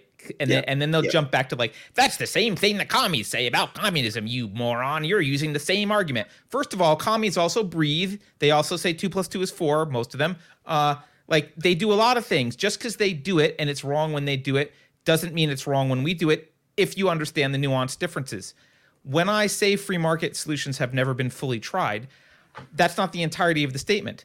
To the extent to which free market solutions have been tried, they've been wildly successful. Look at every little bit they've been tried, and that's all been wildly successful. I'm saying do more. Mm. The commies turn around and look at history. To the extent communism's been tried, it's been a flop and it's killed people. That's not and real communism. No, no. right They so i look it. back right but that but when they say that they're denying the historical evidence that suggests what the nature of communism is. When i say free market wait when i say free market true free markets have never been tried i'm i'm not ex- i'm not ignoring the historical evidence. I'm looking at it saying it's been pretty good and we've gotten close and we should do more of that but let's let's let's try doing even more because we haven't gone all the way. We've gone some percentage of the way there Yeah, and it yeah, worked out really well. not. you, you And then can't they it's a lazy to- intellectual thing to say that's the same as the commies And then, they, but then they just revert to rejecting the historical evidence of the success of any sort of market measure to fight the government, like you know, Bitcoin or 3D printers or, or anything you know of that sort. right. Right. Also we you brought you brought up uh roads i i I would didn't like bring to, up roads. no sal did earlier. He thought he was talking about what would the road look like or how would, what would a free market road look like It would be right? awesome. yeah, No, I, I I actually want people to think, especially people who care about the environment, and when like I'm putting that in quotes because I don't Yeah. know a lot of environmentalist politics. Without the government, so first of all, it was the government that built interstate freeways. It was governments that built a lot of the infrastructure. It's governments that have subsidized gas and oil. Without the government, I don't know transportation would look the way it does today. Absolutely not. For all I know, would have No flying cars. You I don't want know your what flying cars, like. people. People, you want your flying cars. We're supposed to have them back in like 2010. I Right. want Or my maybe flying we the could do government out of remote work a lot transportation earlier, sector. right? I don't know what it would like, what what it would look like, but to like we are we're living in this distorted infrastructure that was the result of government central planning. So don't tear your hair out if you don't understand how a free market would produce this. It might not. It would probably produce something better. That's okay. It We should doesn't get have ri- to look like this. We should get rid of slavery. Well, how would we pick the cotton? I don't know. Yeah. How, would, how would we mimic Exactly. slaves without slavery? Well, well, Milton Friedman said it best. He says, you know, if you put the government in charge of the Sah- of the Sahara Desert, pretty soon there would be a shortage of sand. Next time you guys are sitting in traffic, remember that because traffic is really all traffic is is a transportation sector experiencing a shortage because they, they can't meet the market demand. So, uh, That's a good you know, one. Yeah, just- yeah, I see that. Yeah. and, and then th- think about the environmental damage that that takes when you have, you know, 100,000 cars sitting blocked up on I 95, all emitting CO2. And then, you know, the same people who monopolize the roads tell us that we have to be more environmentally conscious. Right. It's a sham. Right. Right. I will say this about the free market, though, and I'm going to circle back to the culture and philosophy thing for just a minute. Um, and some- sorry, I'm going to interrupt. I'm sorry. Okay, Greg the interrupt. Go baritone just sorry. He said we'd be traveling in Futurama tubes. Screw the flying cars. I want the tubes. yeah. the tubes. Well, Elon Musk is trying. That's yeah, awesome. we I, we might actually not be traveling as much. We've seen from coronavirus lockdowns that uh, it turns out remote work is actually something that a lot of companies will support, and you know if they're if they're, I'll use the word incentivized in quotes because they're not. It's, it's by force a little bit, but um, maybe we would have had. gun. just a small Well, gun. some of them are doing it voluntarily, right? Uh, but look, this is we might end up with we might not be clustered in cities in the same way. Right. Um, we we might actually have much more remote capabilities for working. There might be different mass transit, not public transit, but mass transit solutions for things. We just don't know what it would look like. Um, so, and obviously, flying cars are the best. Or I totally didn't mean to derail you I like want- that. I am so sorry. I want the transporters, though, not just the two. I want the transporters from Star Trek, not the tubes. Well, the other thing too is like think about like I, th- I think like a lot of times we joke about the roads, like oh, what about the roads and my, my roads and stuff like that. It's like a big joke, but it actually like it, it's actually very serious. If you think about it, if, if they didn't monopolize the roads, cops couldn't hide in the bushes and they couldn't sit there with their little radar guns and, and try to extort revenue Oh. from people. They So couldn't come need to your window and say. You know what's that smell, and what do you have in your car, and what's in your what's in your back seat? They couldn't do any of that shit if the roads were privatized. And these these municipalities are highly dependent on traffic ticket revenue for their budget. So it's really it, it's sort of the roads are sort of the key to to their operation in in a, in a way. Yeah. Yeah. Um I want so yeah, I do want to circle back though to uh culture and philosophy a little bit. Here's the sad truth about the free market and this is why this is why I don't think the free market with bad apples in it is going to give us what we what is optimal. The free market does not give you the best solution. The free market gives you a solution that most people want. And if most people are self destructive morons, the free market will give you self destructive idiocy. Like that's what you'll end up with. So if everyone likes Cardi B more than, I don't know, pick a band that's good, Led Zeppelin, you'll end up with lots of Cardi B. Uh, and that's uh, maybe you guys like Cardi B. I don't know. But It's like literally my favorite. I I was gonna I'm sure- I- man, I, figured on. she was, I'm right? a, Yeah. I'm a, I'm a Uh, little, like, you see my hat here. It says professional phobismist. It's, it's I'm hugely offended by what you just said. I think I'm going to Yeah. log out now. Yeah, go ahead. Uh, But th- this is why this is why I think that I think together with something like agorism needs to be a I think we need to grow up as a species, right? I think I think we've got a lot of psychological dysfunction in our culture right now. We've got a lot of bad philosophy in our culture. Some of that maybe was part of the feedback loop. Government like helped create it. Uh, so, you know, I I'll admit that, but I do think think, it's all of that not- matters. Sorry to interrupt. It's not. I, I'm No, not. At least in my opinion, I don't think it's about finding the best product or something like that. Sorry, my Siri keeps catching my words for some reason, but I think it's more about the allocation of scarce resources. And if you read like Basic Economics by Tom Sowell, this is what he keeps Mhm. repeating like ad nauseum. It's economics is about finding the, the most productive allocation of scarce resources, and that's what it is. So it's like if people are buying Cardi B rather than Led Zeppelin, then there's a the market is transferring resources to Cardi B away from Led Zeppelin for some particular reason. We might not agree with it, but there is a reason behind that, right?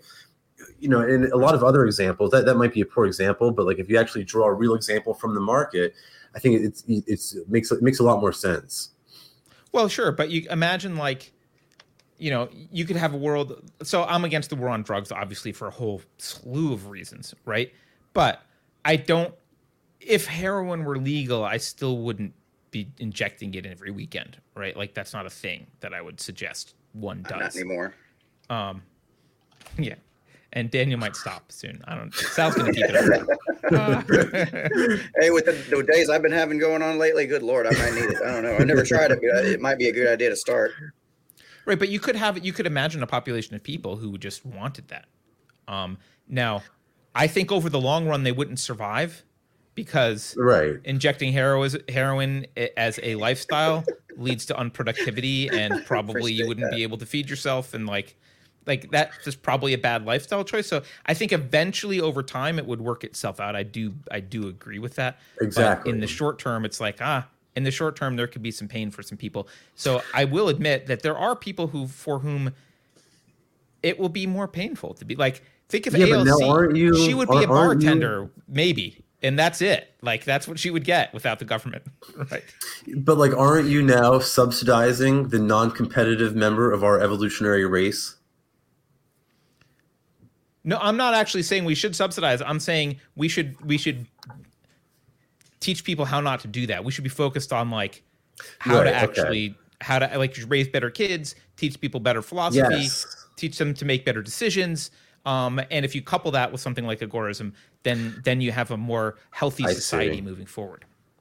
Yeah, this is what I I try telling people this about like abortion. Like they're like, "Oh, what's your opinion on abortion, Sal?" And I'm like, "No one wants to see abortions prevalent. Like we all want a society with as with the minimal amount of abortions possible." My point is that that change doesn't start around the table of some congressional committee. It has to start around the family dinner table. It has to start at home. Right. It starts with speaking with your children and stuff like that. And I think if you do look to the state for solutions, you are going to get these sort of backwards allocation of resources. hmm Yeah, absolutely, absolutely. There was something Okay. earlier we were talking about about the, the fact that we've ne- we've never actually had we've never had full capitalism before. We've never tried f- true free markets, and uh, one of the one of the things that uh, I found missing and that we now have at least a vision of is the fact that the what, what was it they said uh, years ago? I heard this phrase like we, we'll never we won't have a true free market until we have a true free market in currency. And that stuck with me for the longest Yes. time. It didn't it didn't make sense to me. It really just I, I couldn't wrap my mind around what does that even mean until about 2013 or so when I started, you know, noticing crypto and stuff. And I'm like, wait a minute, this is what a free market in currency would look like. There's so many of them, and they're all competing to provide you the best service possible. And there's a whole bunch of crap ones out there. And that's okay because we know for a fact there's a whole bunch of crappy restaurants out there too, but we still know where the, where the good ones are at, right? And it's Yeah. like and the crap think- ones didn't think- last. yeah, and I think we're going to see very soon in the future what a true capitalist society might look like, especially if things start moving toward that. At least without so much uh, stranglehold on the reserve currency in terms of the U.S. control is concerned. I, I think we're going to start seeing a totally different shift in the way we start thinking about things, and it won't and it won't come with coercion. It won't come with us having to, con, you know, make people start behaving differently. There will just be so much incentive to do things this new way. It'll be just so much easier to do things this way that people will just kind of they'll just do it. They'll just do it.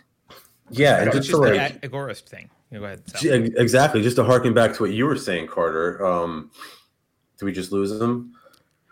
He doesn't matter. Okay. Well, well, just to go back to what you were saying, he was saying how capitalism, we've never had like real capitalism and stuff like that.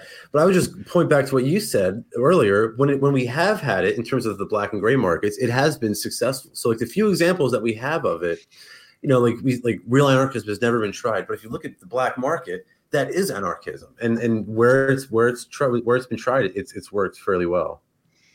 Yeah, I view that. I view that. I was thinking about another analogy. Like, so you've got like a commie saying, like, advocating uh, arsenic. Like, just let's full on drink a bunch of arsenic, and and they look back and we say, well, you know, you've had us sipping arsenic a little bit for years, and it's only made us sicker. And they're like, well, yeah, but the full arsenic hasn't been tried. And then you have a free market guy who's like, let's have like a real glass of water. And you're like, well, you've had us sipping water for a while. And it's like, yeah, but it, we felt a little bit better then, right? So maybe we should try the full glass of water. It's not the same argument to say a full glass of water has never been tried. A little bit of it has been tried and it's worked. A little Isn't- bit of communism has been tried and it's failed.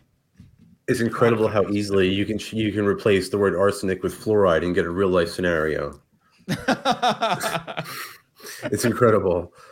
Man, what's what's funny is even in an anarchist society, if you want to run a little co- commune, I don't care. That's entirely up to you. If you want to have a small little area where you all chip in together and split your resources and everybody's eat, hey, you do you, man. I don't care. It doesn't. God it doesn't bless. Yeah. Right. And, and if you can make it work, then you will act as a model about how to run a society. And other people look at that and go, hey, did you hear about this little community over here, man? Listen to what they're doing. And they'll bring their arguments to their local area and they'll, they'll start to transform into something that, that looks similar to it. They, they may have some good ideas about how to run things. I know that sounds really weird coming out of my mouth, but in in in the absence of a state you're never going to be able to dig out the good ideas and w- once you get rid of the gun then you'll be able to actually see what is a legit idea and what is you know people are actually willing to to to follow through with right that's one of the ways to blow up a lot of uh, statist arguments with what you just said like look in the system that we're proposing you're allowed to go off into your little group of Mm-hmm. people and voluntarily have your community doing what you want. In the system you're proposing, we're not. We're not. You're in No, our business no, with no, Fauci all. and guns. That's your system. like we don't want to be in that system. Uh, and, and and ironically the the very party that wants to ban guns is the ones that are most interested in using state power they don't want to ban guns. They want to ban gun. They want to. They want to give the state a monopoly on guns. Right, well, so yeah, I there's actually no it. one who wants to ban guns. No, we you can't. call them like they they're they're what they are. They're not they're not asking they're not trying to ban guns. They're trying to give the state a monopoly on guns. right Um and that which is hila- which is hilarious that's hilarious yeah. yeah.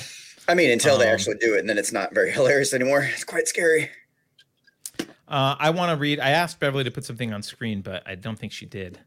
Uh hold on, where is it? yeah i might have been bothering her too That's all right. Um, oh, Greg the baritone wrote, AOC is the only waitress who brings nothing to the table. That's the best line. That's a good one. you in, Greg the. Uh, a super. I'm gonna do a super chat while we're waiting for Sal to come back. Assuming Sal's coming back, maybe he was Right. dragged away by the IRS. Johnny Boy Quick Draw says roads are one of the worst arguments against anarchy. People forget there's an entire subgenre of horror movies where one wrong turn off a major highway means inbred hillbillies will try to eat you. That's an that's probably true point. that's probably true and without and without roads you can never get to those you know backwood Can't communities get to the backwood places. That's yeah right. so people are actually it's, I, I get it that actually makes a lot of sense people would be safer without the roads there's going to be no hillbilly axe murderers without roads. That's the yeah. I, I would, I would, I would sleep so much better if I didn't have hear the squeals of pigs out here in my back property. You know what I'm saying? Are we talking about the police mm-hmm. again? Hmm? No, we're no, we're not talking about the Oh, police. I see what but you we did can. there. We can. Oh, I thought we were actually, about the cop pulling people over. What do you actually, Sal? I'm curious about this because I want to know what do you think about the Kyle Rittenhouse thing? Mm, yeah, so I got I'm- into a lot of trouble sure. with this one. Yeah, we might I- disagree. That's why I'm asking you. Yeah. Okay, yeah. So a lot of anarchists really, really gave me a lot of heat for this one because I questioned whether or not all, and this was a while ago. I think there was three people shot, right? I questioned Yes. whether all three of them were clean shots. Um, Of course, I'm going only by the video evidence that I saw, and a, a lot of it is contextual. It really depends on what happened on scene, which I don't have access to information. But based on what I saw, I think at least a couple of them might not have been clean shots. Um, again, only what I saw, but what I saw was some guy running through a parking lot. He takes cover behind a car, turns around, and there's a plastic bag flying through the air at him, and he gets scared and shoots, and someone dies. Um, so I, I, I'm not sure that that was a clean shot. And I think the other one with the, I guess he was getting hit with the back of a skateboard. Um, I don't think that was a clean shot either, because I don't think that, I think in order to take lethal force, your life has to be threatened. And I don't think that being hit with the, the flat part of a skateboard over the fatty part of your shoulder, I don't think a reasonable person would consider that a lethal, a lethal attack. No, there, there was one. There Sorry, was I- one though. Go ahead. Where the guy yeah I'm, I'm just I'm, I'm trying to imagine being in that situation and just you know you're sitting there getting assaulted. You have no idea what the guy's intentions are. You don't know if hell any moment he could take that skateboard turn it on its on its thin side smack you in the right place and all of a sudden you're done for. That's it. Mhm. you have no idea what he's got in his back pocket. You don't know. All you know is this dude is attacking you straight up and you have to think quick and you have to act now. You don't i mean in hindsight so easy to go back and like well it was hitting the meaty part of his shoulder and it was the broad side of the skate. Like no. Yeah, I in that I moment, I, am not thinking any of that at all. I think 100% he did exactly what any of us would have done in that exact same situation, hands down, no matter what. I don't disagree. I like again. Again, it's just it's very contextual. If if it was like if it was like a we're gonna get you, we're gonna kill you, then yeah. If it was just like a bunch of kids, like I don't know. I grew up in like in North Jersey, and like fist fighting was like every day we got into fist fights. We never we never shot anybody though. I, so I don't like, need well, verbal. I don't need verbal conf- confirmation that somebody's trying to kill me. I'm pretty sure. What is it? Eighty percent of language is all body language. Like I can, I can. I'm pretty sure that this kid could tell he was in some serious spectrum. Danger. But there is a spectrum. There is a spectrum of, of attack though. And i don't think if i if i took a paper football and i flinged it at you i don't think anybody would would consider that uh, a lethal attack. But if i took a grenade and i threw it at you then of course. So like there's a spectrum here that we have to work on. And that, that's really my only point here. I think we're forgetting something. So let me let me uh, uh it's interesting because i when i first saw the stuff i had a question mark on the first shooting because i couldn't see enough about it. I was like well I don't really know. Like he was throwing a thing, Which but one, I, was, actually, was, was, that was that the bag? Yeah, I was okay, like I couldn't really see, right? Um, but the second two, I was like those. To me, I looked at them and like they're clean. Uh, the first, the guy, the the first of the second two, a guy pulled out a gun on him. Like, all right, done. So then, yeah, right? yeah, yeah, clean and, and skillful, and skillful. And the other one, the guy's like hitting him with the skateboard. Now you can say like, well, it was on the shoulder, but like that's pretty close to my head. Like maybe he just missed my head. Like that's okay.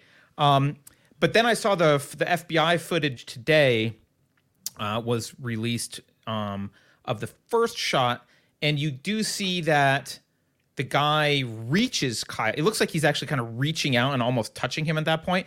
And so I want to bring up another point that I don't think people are considering, and maybe this makes me, maybe I'm wrong about this. You guys can argue. Uh, I've spent. I'm I'm not a I'm I'm not just, a military just out guy already. Cop. I'm not a military guy or a cop, but I've hedging. done a significant amount of firearms training. I've done a significant amount of force on force training. Back in the day, I'm not. I'm rusty. I'm, you know, I couldn't do anything now. Any, but any more hedging you want to do before you get into your main point, Carter? I, I want to hedge it because I want like I'm, I'm not unfamiliar with, with, firearms. Yeah, I'm right. like I'm not unfamiliar with firearms, and I'm not unfamiliar with force on force. Uh, thank you, Seth. Um, however, when you have a firearm, it is your, I think, and this is my view, I'm not talking about legally, I'm talking about morally. It is your responsibility to make sure it doesn't fall into the wrong hands. And if someone is getting into a fist fight with me, I will shoot them if they know I'm armed because uh, it's very easy. Like when someone's that close, you can't have a. You the guy had an AR slung over him. You can't have a fist fight and hold a gun. You can't do that. Once you have a gun and you've brought a gun to the situation, every fight becomes potentially lethal force, which means you need to not have fights. You need to avoid them. You need mm-hmm. to be out. You need to be totally away, not getting in fights. But if someone comes up to you, if even if I'm just you know holding a sidearm, and someone comes up and starts wailing on me with a skateboard, I'm going to shoot him because if I'm unconscious, that uh, that person's indicated they're that they have violent tendencies. They're they're they're willing to initiate the use of force, and if I don't remain conscious and keep possession of my weapon, they will now have a weapon to use. Oh, not to if, mention that they saw you had a weapon and still proceeded to attack you. Yes. So if he had knocked him unconscious with the skateboard, I think it would be perfectly reasonable for Kyle to assume that he would have taken his gun and shot him. Like death becomes an option when there's a firearm involved, and I don't, I don't see, I look. Someone I mean, comes I, after I can, me and they know I'm carry. armed. I'm gonna shoot. I can still carry every day, but if someone was like, if someone, and this just happens, this happens often. If someone tries to like pick a fight over a parking spot or something like that, my philosophy is I'm going the other way because I don't yeah, want to have to draw that gun. I don't. I'm, right. I, I, don't. That's only for emergencies. If I have to draw my gun, then I'm, I'm only going to draw it if I have to use it, and that's why I don't draw it. So it's like, right.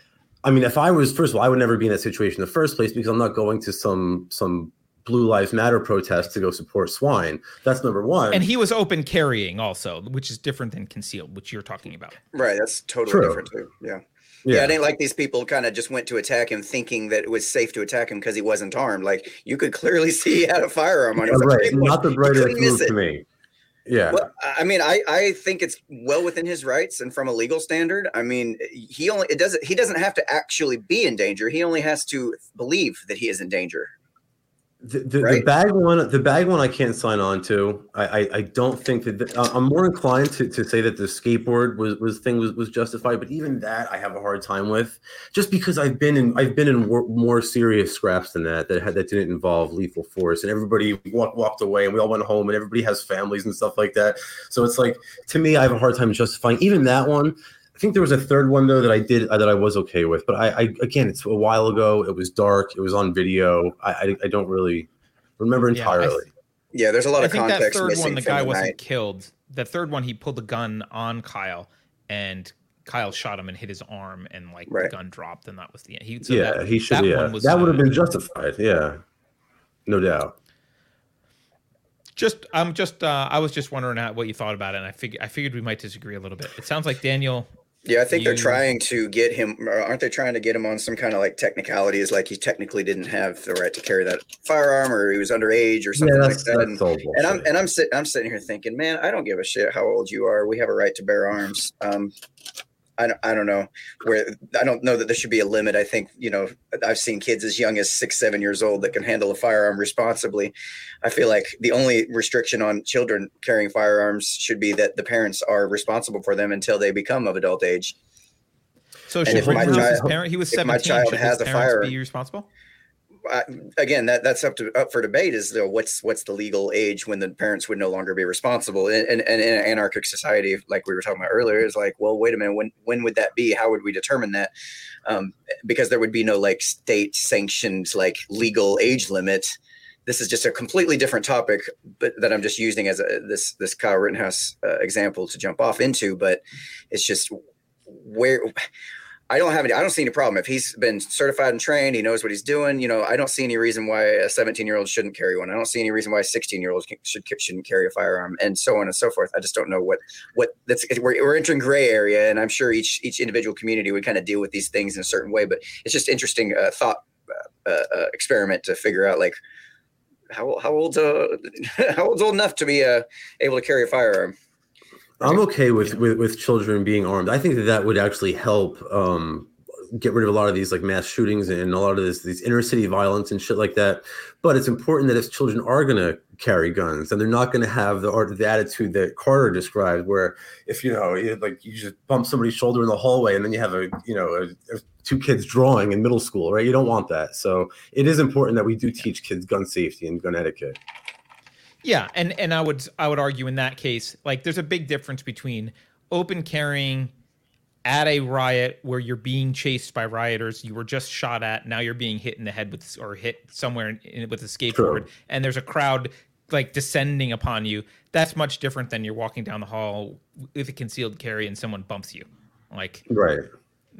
okay, um, True. but yeah, I mean, look, I would if it were legal, I would let my 12 year old carry to school. Yeah, yeah. My, I mean, even as young as ten years old, I had trained my, my daughter, for example. She's been very mature for her age. I would have gladly let her carry a firearm anywhere to, to protect herself, and she's it's it's her God given right to protect herself too, just like anybody else. This is this is an interesting interesting topic. I haven't heard enough people, uh, many uh, if any, talk about. Really, it's just this idea of, of children carrying firearms legally.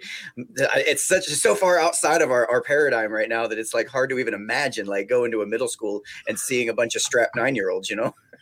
Yeah, there, there would be pretty strict rules about like, you know, ever ever having it be brandished or seen or whatever. Like it's there for an emergency, and if it's if it ever comes out for a non-emergency, there's going to be hell to pay.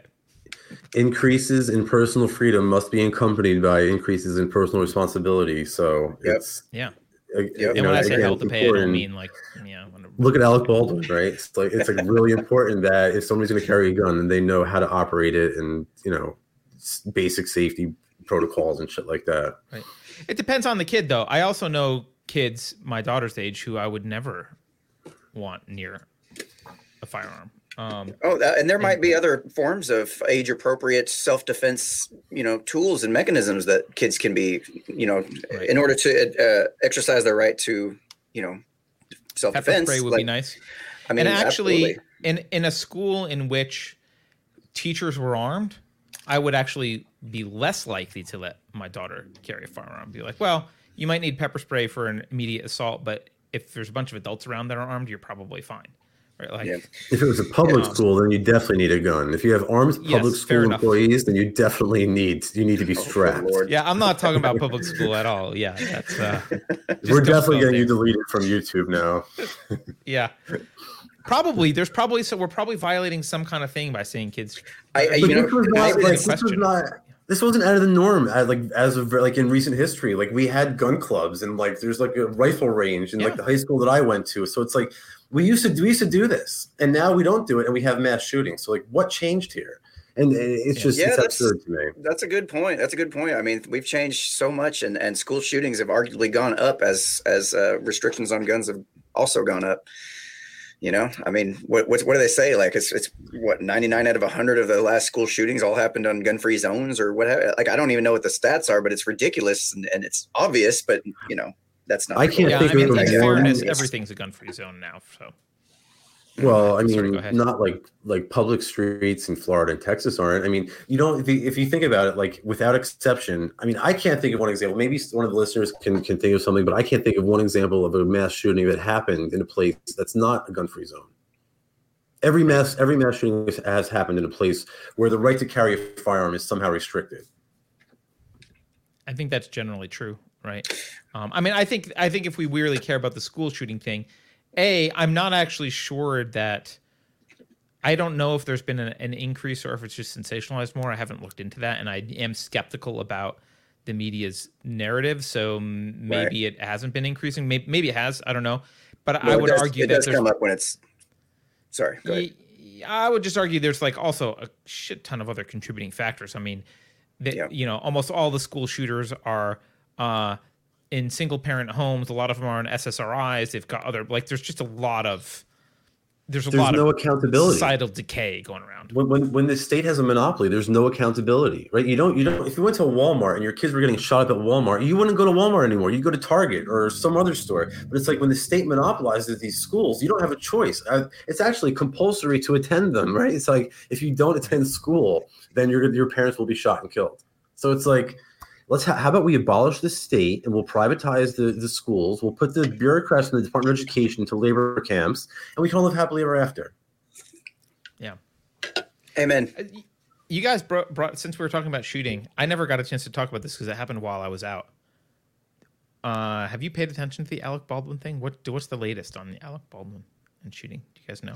You know, honestly, I this this is actually what prompted me to put out a tweet. Is like because because I made a joke about it or reposted a meme, and people were like, "Oh my god, that is so in bad taste. It's too soon." I'm like, "Is it too soon?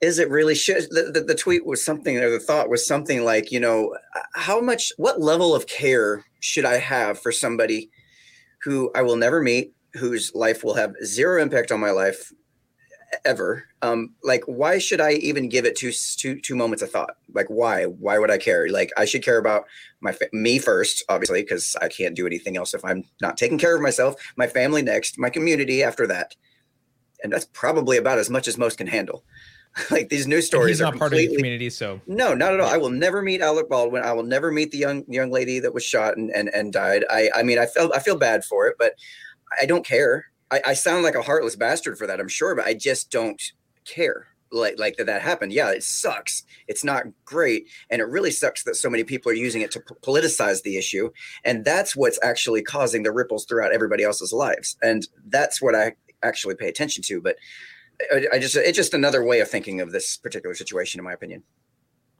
What do you think? allow, allow me to allow me to politicize it.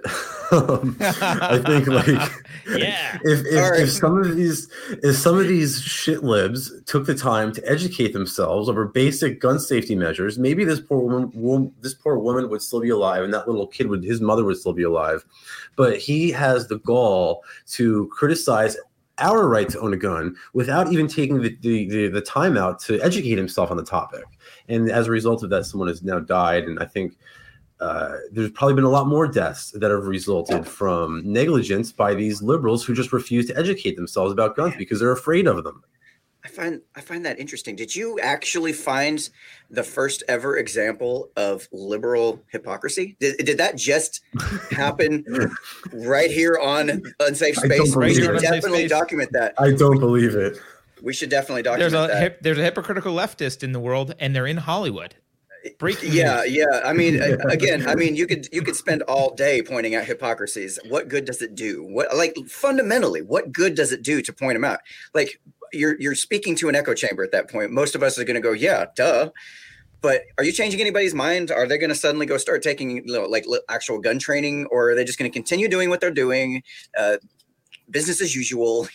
Oh, like oh yeah, they're, they they're don't, gonna, they they're don't gonna actually care. they're going to shirk responsibility as much as possible and put and push the blame off onto the, the armorer in this case like what like what does it fundamentally matter in your world in your family's lives right And a lot of it has to do with elitism. It's like this this idea that they are so intelligent. Like we're too stupid to know how to control a gun, but that's why we need these elite politicians to to restrict our ability to to own own or, or bear a firearm. Or you're too dumb to know what you're worth on an hourly basis. But thank God for you that you have these mighty benevolent politicians to figure out what your body's worth. So it's like it's all elitism at the end of the day. Daniel Keen's quoting some Jeff Cooper in, in chat for everyone who wants to know the forward gun rules. But uh, I think, look, I I think that I'm going to defend Sal just for a minute. Uh, poor Sal, look, he's defenseless. i know look Uh, at him I- I'm going to it's the, it's Sal. the lack it's the lack of any it's the lack of any hair on his head whatsoever know. aerodynamic. Oh. the attacks go right by me.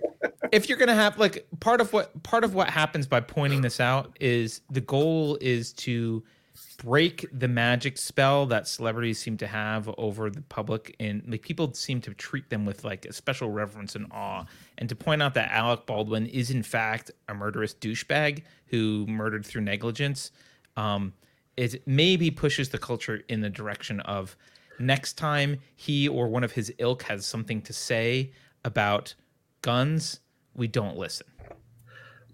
Well, let me let me jump in and defend Daniel because I don't I don't I I, I, think that he's right. I don't actually think that it's going to make a difference. I mean, the fact is that Alec Baldwin is an, is an asshole. He's a hypocritical asshole, but it's of course it's not going to change everybody's mind. These people don't care. That's that's what I was the point I was trying to bring home about elitism. They don't actually give a shit. But yes, they are they are of course wrong. Yeah, yeah. First question they're asking is not, "Hey, how can we learn from this and make sure this doesn't happen again?" That would be the responsible thing to do, right? Right. Um, however, what we do have them asking is, "How do we spin this? How do we cover this up? How do we make it go away Who do I quickly? blame? How do we get back to It's his making our movie because we're going fault. to lose millions of dollars on this movie?" Like those are the questions that are get, getting asked right now, and they're never have a an, an ounce of of, of uh, what's the word I'm looking for? Self uh, realization that they maybe made a mistake, and we can learn from these things, like because they're Yeah, already there's perfect. We already know they're already perfect, right? Again it goes back to this relationship between personal responsibility and freedom right they they, they don't have they don't want freedom so they, they don't want personal responsibility and they're always trying to like point blame at other people and that that's Yep, that's the problem That's that's the first thing I saw happen, or we all saw 100%. happen. Yeah, absolutely. Yep. And and, Yep. and again, it, it doesn't matter how many times you shine a light on this hypocrisy. Fundamentally, it doesn't make a difference. And I kind of I kind of stopped. I mean, it's it's fun to point them out. It's so easy. It's like you know, this is like some low level right wing like talking points. It's it's you could do this. You could do a, a daily show every day about the hypocrisy of the left, Yeah. and we hear it on all of the shows all of the time. Um, it takes somebody to actually think critically and be be a, more of a forward thinker to start considering ideas beyond that. Like, what is actually working to change people's minds? Um, and I'm actually working on a speech for an upcoming rally we have, uh, where I, I, the discussion is the the idea of trying to change people not through graphs, data, facts, statistics, and all that crap, because that does not work. Rather, trying to change people's minds through ins- inspiration, through acting a certain way, by being a a paragon of your moral virtues and showing how your life is changing in a certain way. Like with my children, I get people asking me all the time, "Man, you, your kids are so well behaved. How do they? How, what'd you do?" I'm like, "I didn't hit them." I like, and they and, and they come to don't me. beat them. Yeah, they they come to me asking me. That's when they're Heresy. on a path ready to change. They're ready to hear it rather than me trying to shove it down their throat. Right? Um, have it's you just a- tried not beating them right. Have you tried not yelling at them? And, and it does. Uh, just as a quick side note, that that has made a huge difference because uh, we tried the spanking thing for about the first ten years of my parenting career. We tried it. Oh, And- did. Yes, because that's the way I was raised. I didn't know any better, and I heard arguments mm. against it, and I could not refute them. I just couldn't. I was like, because I'm like a, a, a do the research, graphics, stats guy, but I got to do it on my own terms, right? I couldn't. I couldn't refute it, so I tried it a different way. I was like, you know, what, something's got to work. Something's got to to give here. Tried a different way. Um, I've been negotiating with my kids. Like I don't stress as much. Our relationship is stronger. Like we have good, close communication with each other, and it's getting better, man. It's and and the and ironically, the one kid that I'm having the most trouble with is the one that was the oldest who uh, suffered the majority of the violence, the spanking, the hitting, the the yelling, the you know whatever the, whatever my parents did to me, I was you know passing on because that's the way we do it, right? And ironically, that's the one I'm having the most trouble with. The rest of them are brilliant. Like they're doing so good. It's it's ridiculous. Yeah, and just to be clear, this isn't just your experience. There's been at this point the evidence is very clear. Spanking doesn't work. It doesn't work. It changes behavior temporarily and then they revert right back to the behavior. It doesn't work.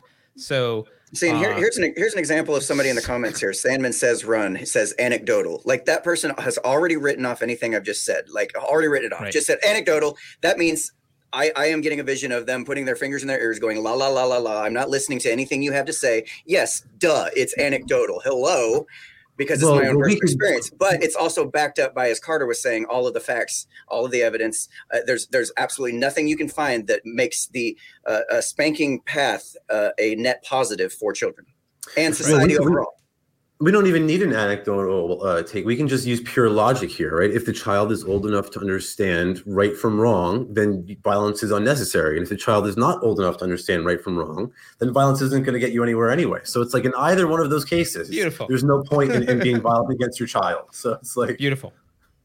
I find that uh, it's and I've I've said this a lot recently, but like that attitude of parenting, and I'm not accusing anyone particular. I don't I don't know what Sandman says is, is Sorry, I don't mean to be so rude but, to your audience or anything. It's no, just, that's I, right. I, I, don't. I don't know. I've heard these. I've heard these things before, and I and I'm obviously yeah. extrapolating a lot out of a single word yeah, no, in that, text cool. format. No, no body language, no tonal. You know, nothing to indicate otherwise. But you know, that's just right. something I've heard a lot. So. Yeah, but I mean, Sal, Sal, Sal said it beautifully, right? If if if they're old enough to understand, then you don't need to hit them, and if they're not old enough to understand, then hitting doesn't work. Um, it, it's also just you know it also what it, does hitting does teach them something though. You know what it teaches them? All of the people in chat who are very worried about what anarchy would lead to. You know what hitting Thank teaches you. them? Might makes, right. makes right. That's what it teaches them. I'm that, bigger that and I can hit violence. you. it, it, teaches them that initiatory violence can get people to behave how you want them to behave. Isn't that a lot like the political system? Hmm. Yep. That's what it teaches them.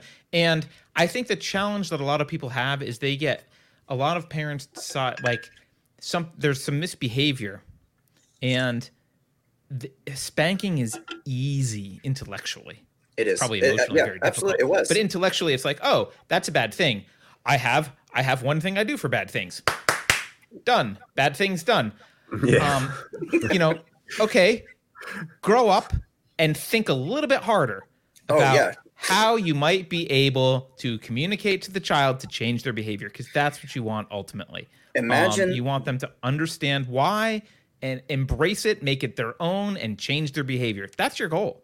Yes, imagine the amount of challenge that a parent has to. I went through, particularly from transitioning my mindset from just might makes right to, oh, we're going to try a different way. We're, we're taking that tool called spanking out of the toolbox of parenting equipment that I can use uh, what else do I have? Well, it turns out I didn't have anything. I basically showed up on a job site with a hammer and was trying to fix the whole house. There was no way there's that's going to work. So it's forced me to try to actually do some research, see what other parents have tried, what's worked, think outside the box. Actually ask the kid, "What do you think? like what right. would what would help you understand? What am I missing here?" Like like have a conversation. And it, it's really forced me to to have a, a much much more uh, a much wider array of a tool set to use in parenting because not all things work for all kids right? I mean I, I, can't do this i can't do the same thing for one as i did the other they're all freaking different. Like i have four different personalities in my house. It's ridiculous right. and, when I say, and when i say spanking i also mean physical intimidation like because you are like three times the size of them or more or you know somewhere around there right? So screaming at someone in intimidating fashion is also kind of like imagine having a 30 foot, foot tall person look down at you and scream at you like that's, that's physical intimidation that's terrifying. terrifying. right if you don't have reasons why you're asking them to do something that's on you man I mean, that's that's your. This sounds really weird Fucking coming- adult. This sounds really weird coming from a bunch of anarchists, isn't it? Like we're supposed to be the violent ones with tiki, with tiki no, not tiki torches, just mm-hmm. torches. No, those the other ones. yeah. Well, let, let me take it in a more anarchist direction because if we're going to have a conversation about um, child abuse, then I have to bring up public schools because if you want to stop Yes. child abuse, you have to get your kids out of these camps because that is that's emotional and, and mental child abuse. As far as I'm concerned, they might not be hitting your kids. I'm sure sometimes they are, but they are certainly emotionally and mentally abu- abusing your child and developmentally abusing your child. Yeah, yeah, yep, nothing further Um, to add there.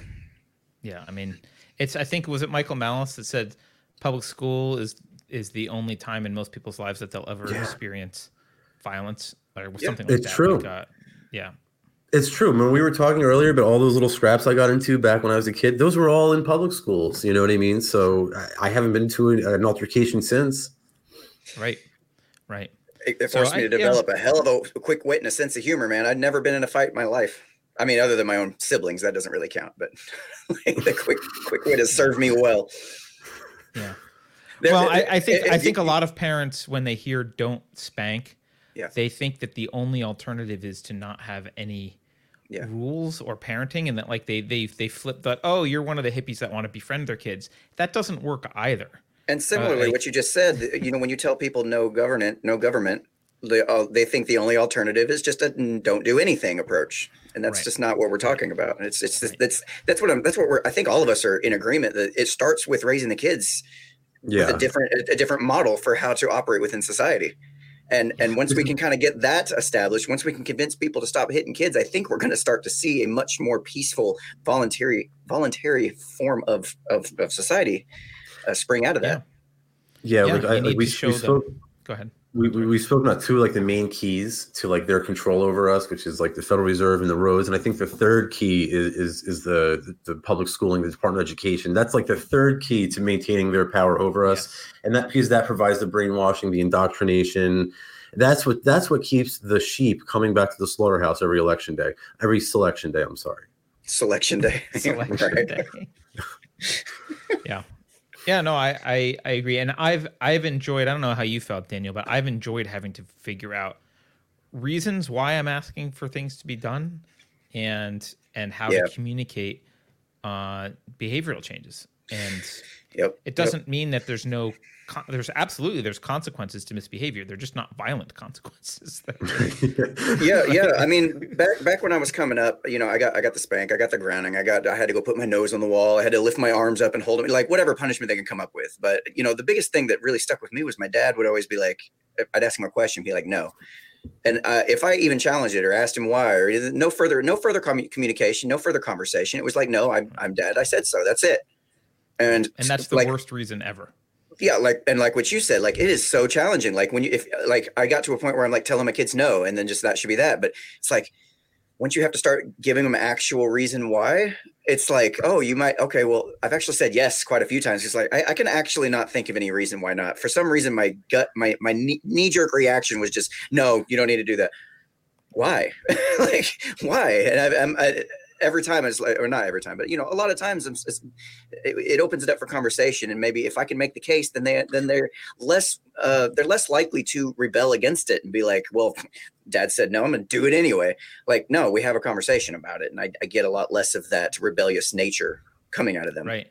This and I, is really believe there's a direct line between uh, authoritarian parenting, which is what I'm calling that like spank or intimidation, and or just I said so. That's authoritarian parenting. There's a direct line between authoritarian parenting and a population happy with authoritarian governments. Like, Right, That right. should not be surprising.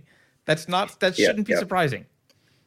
And ironically, when when uh, people uh, they'll, they'll say, "Hey, these these kids," uh, they'll, they'll show a picture of like a bunch of hood, hood hood gang members sitting around looking all you know thuggish and whatnot. They're like, "These kids would be way better off if they were spanked." And the irony is, is that is the population most likely to grow up being spanked. The Yeah. population that's most likely to have grown up in a single parent household, who lives off welfare, who has a lower IQ uh, uh, from the general population overall. And you're going to tell, you're going to really, you're going to, you know, try to lecture me on spanking. Okay. they probably are spanked. Yeah, quite a lot. get better memes. Get Mhm. better memes. That's all I'm saying. Yeah. All right, well, guys, we've gone for over two hours. I mean, as as fun as this is, I feel like unless there's any like really good uh, uh, anarchy questions people have in super chat, I'll read. I see one super chat that we haven't read, so I'll read that. But then uh, we can call it a day. Little Ragamuffin says, "Happy Friday. Enjoy the freedom you have today, and always remember to continue fighting to keep it." Good advice. Thank you. Little, little, Awesome. little Ragamuffin is our uh, William Wallace of the knitting community. No, she is. not she is knitting, awesome. She's of awesome. The fabric arts. Is that is fabric arts a thing? I don't know. I'm calling it. It's a thing now. the fabric arts. Uh, sometimes sometimes you hear the argument not not to go back but sometimes you hear the argument like well i was spanked as a child and i turned out completely fine.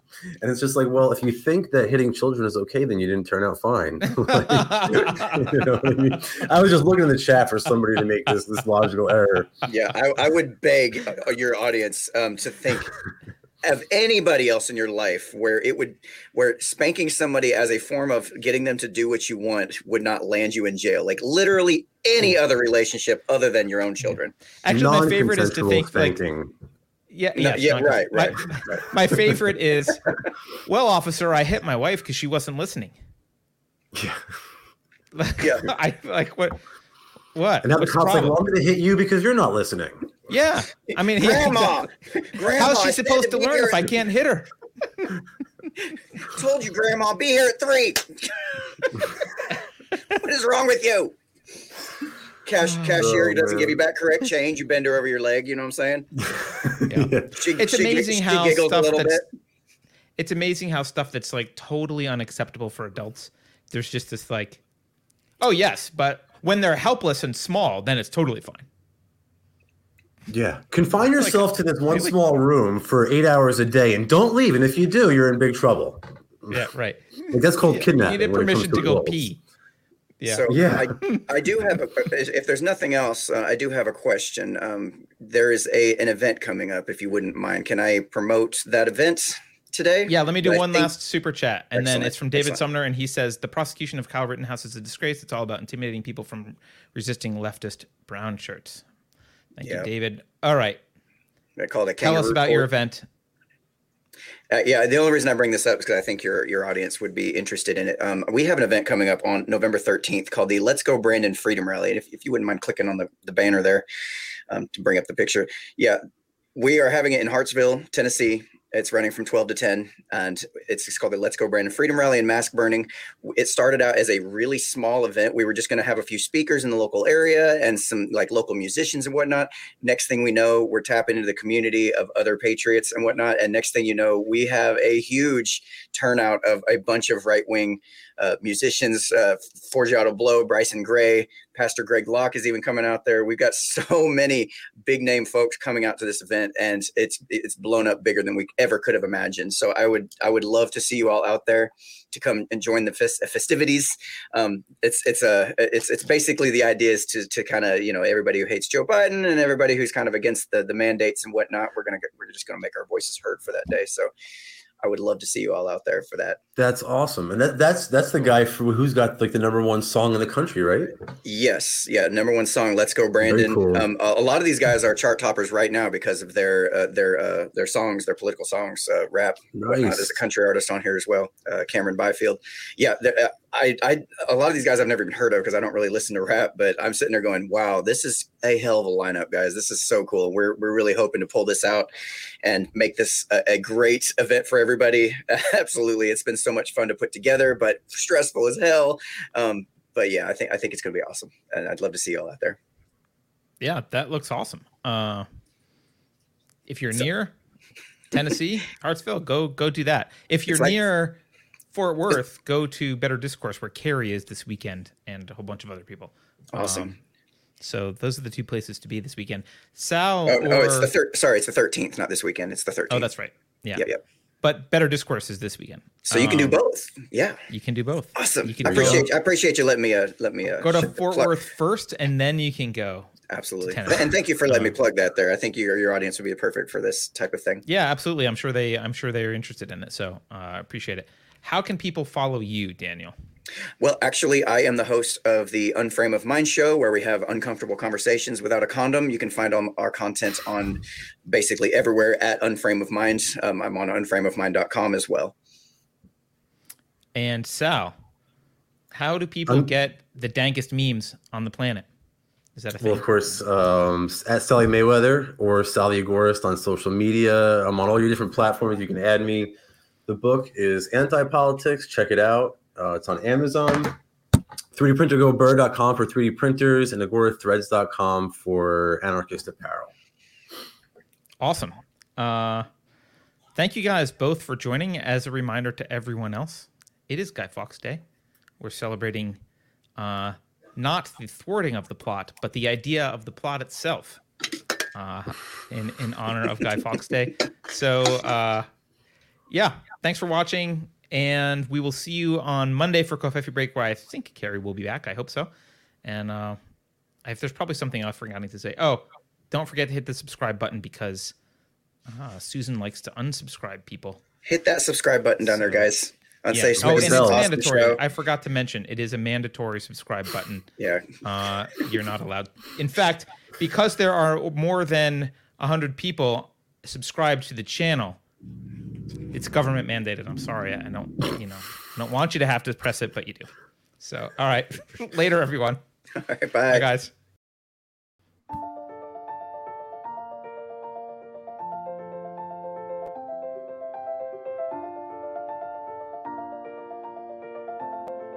Thanks for watching. If you're new to the channel, we have a deep content library that includes interviews with everyone from Mike Cernovich to Meghan Murphy, so go check it out. If you'd like to see more, please consider supporting the show by visiting unsafespace.com/donate. You can find us on all the major social media platforms, at least for now. And you can find a community of like-minded individuals on our Unsafe Space chat on Telegram. See you there.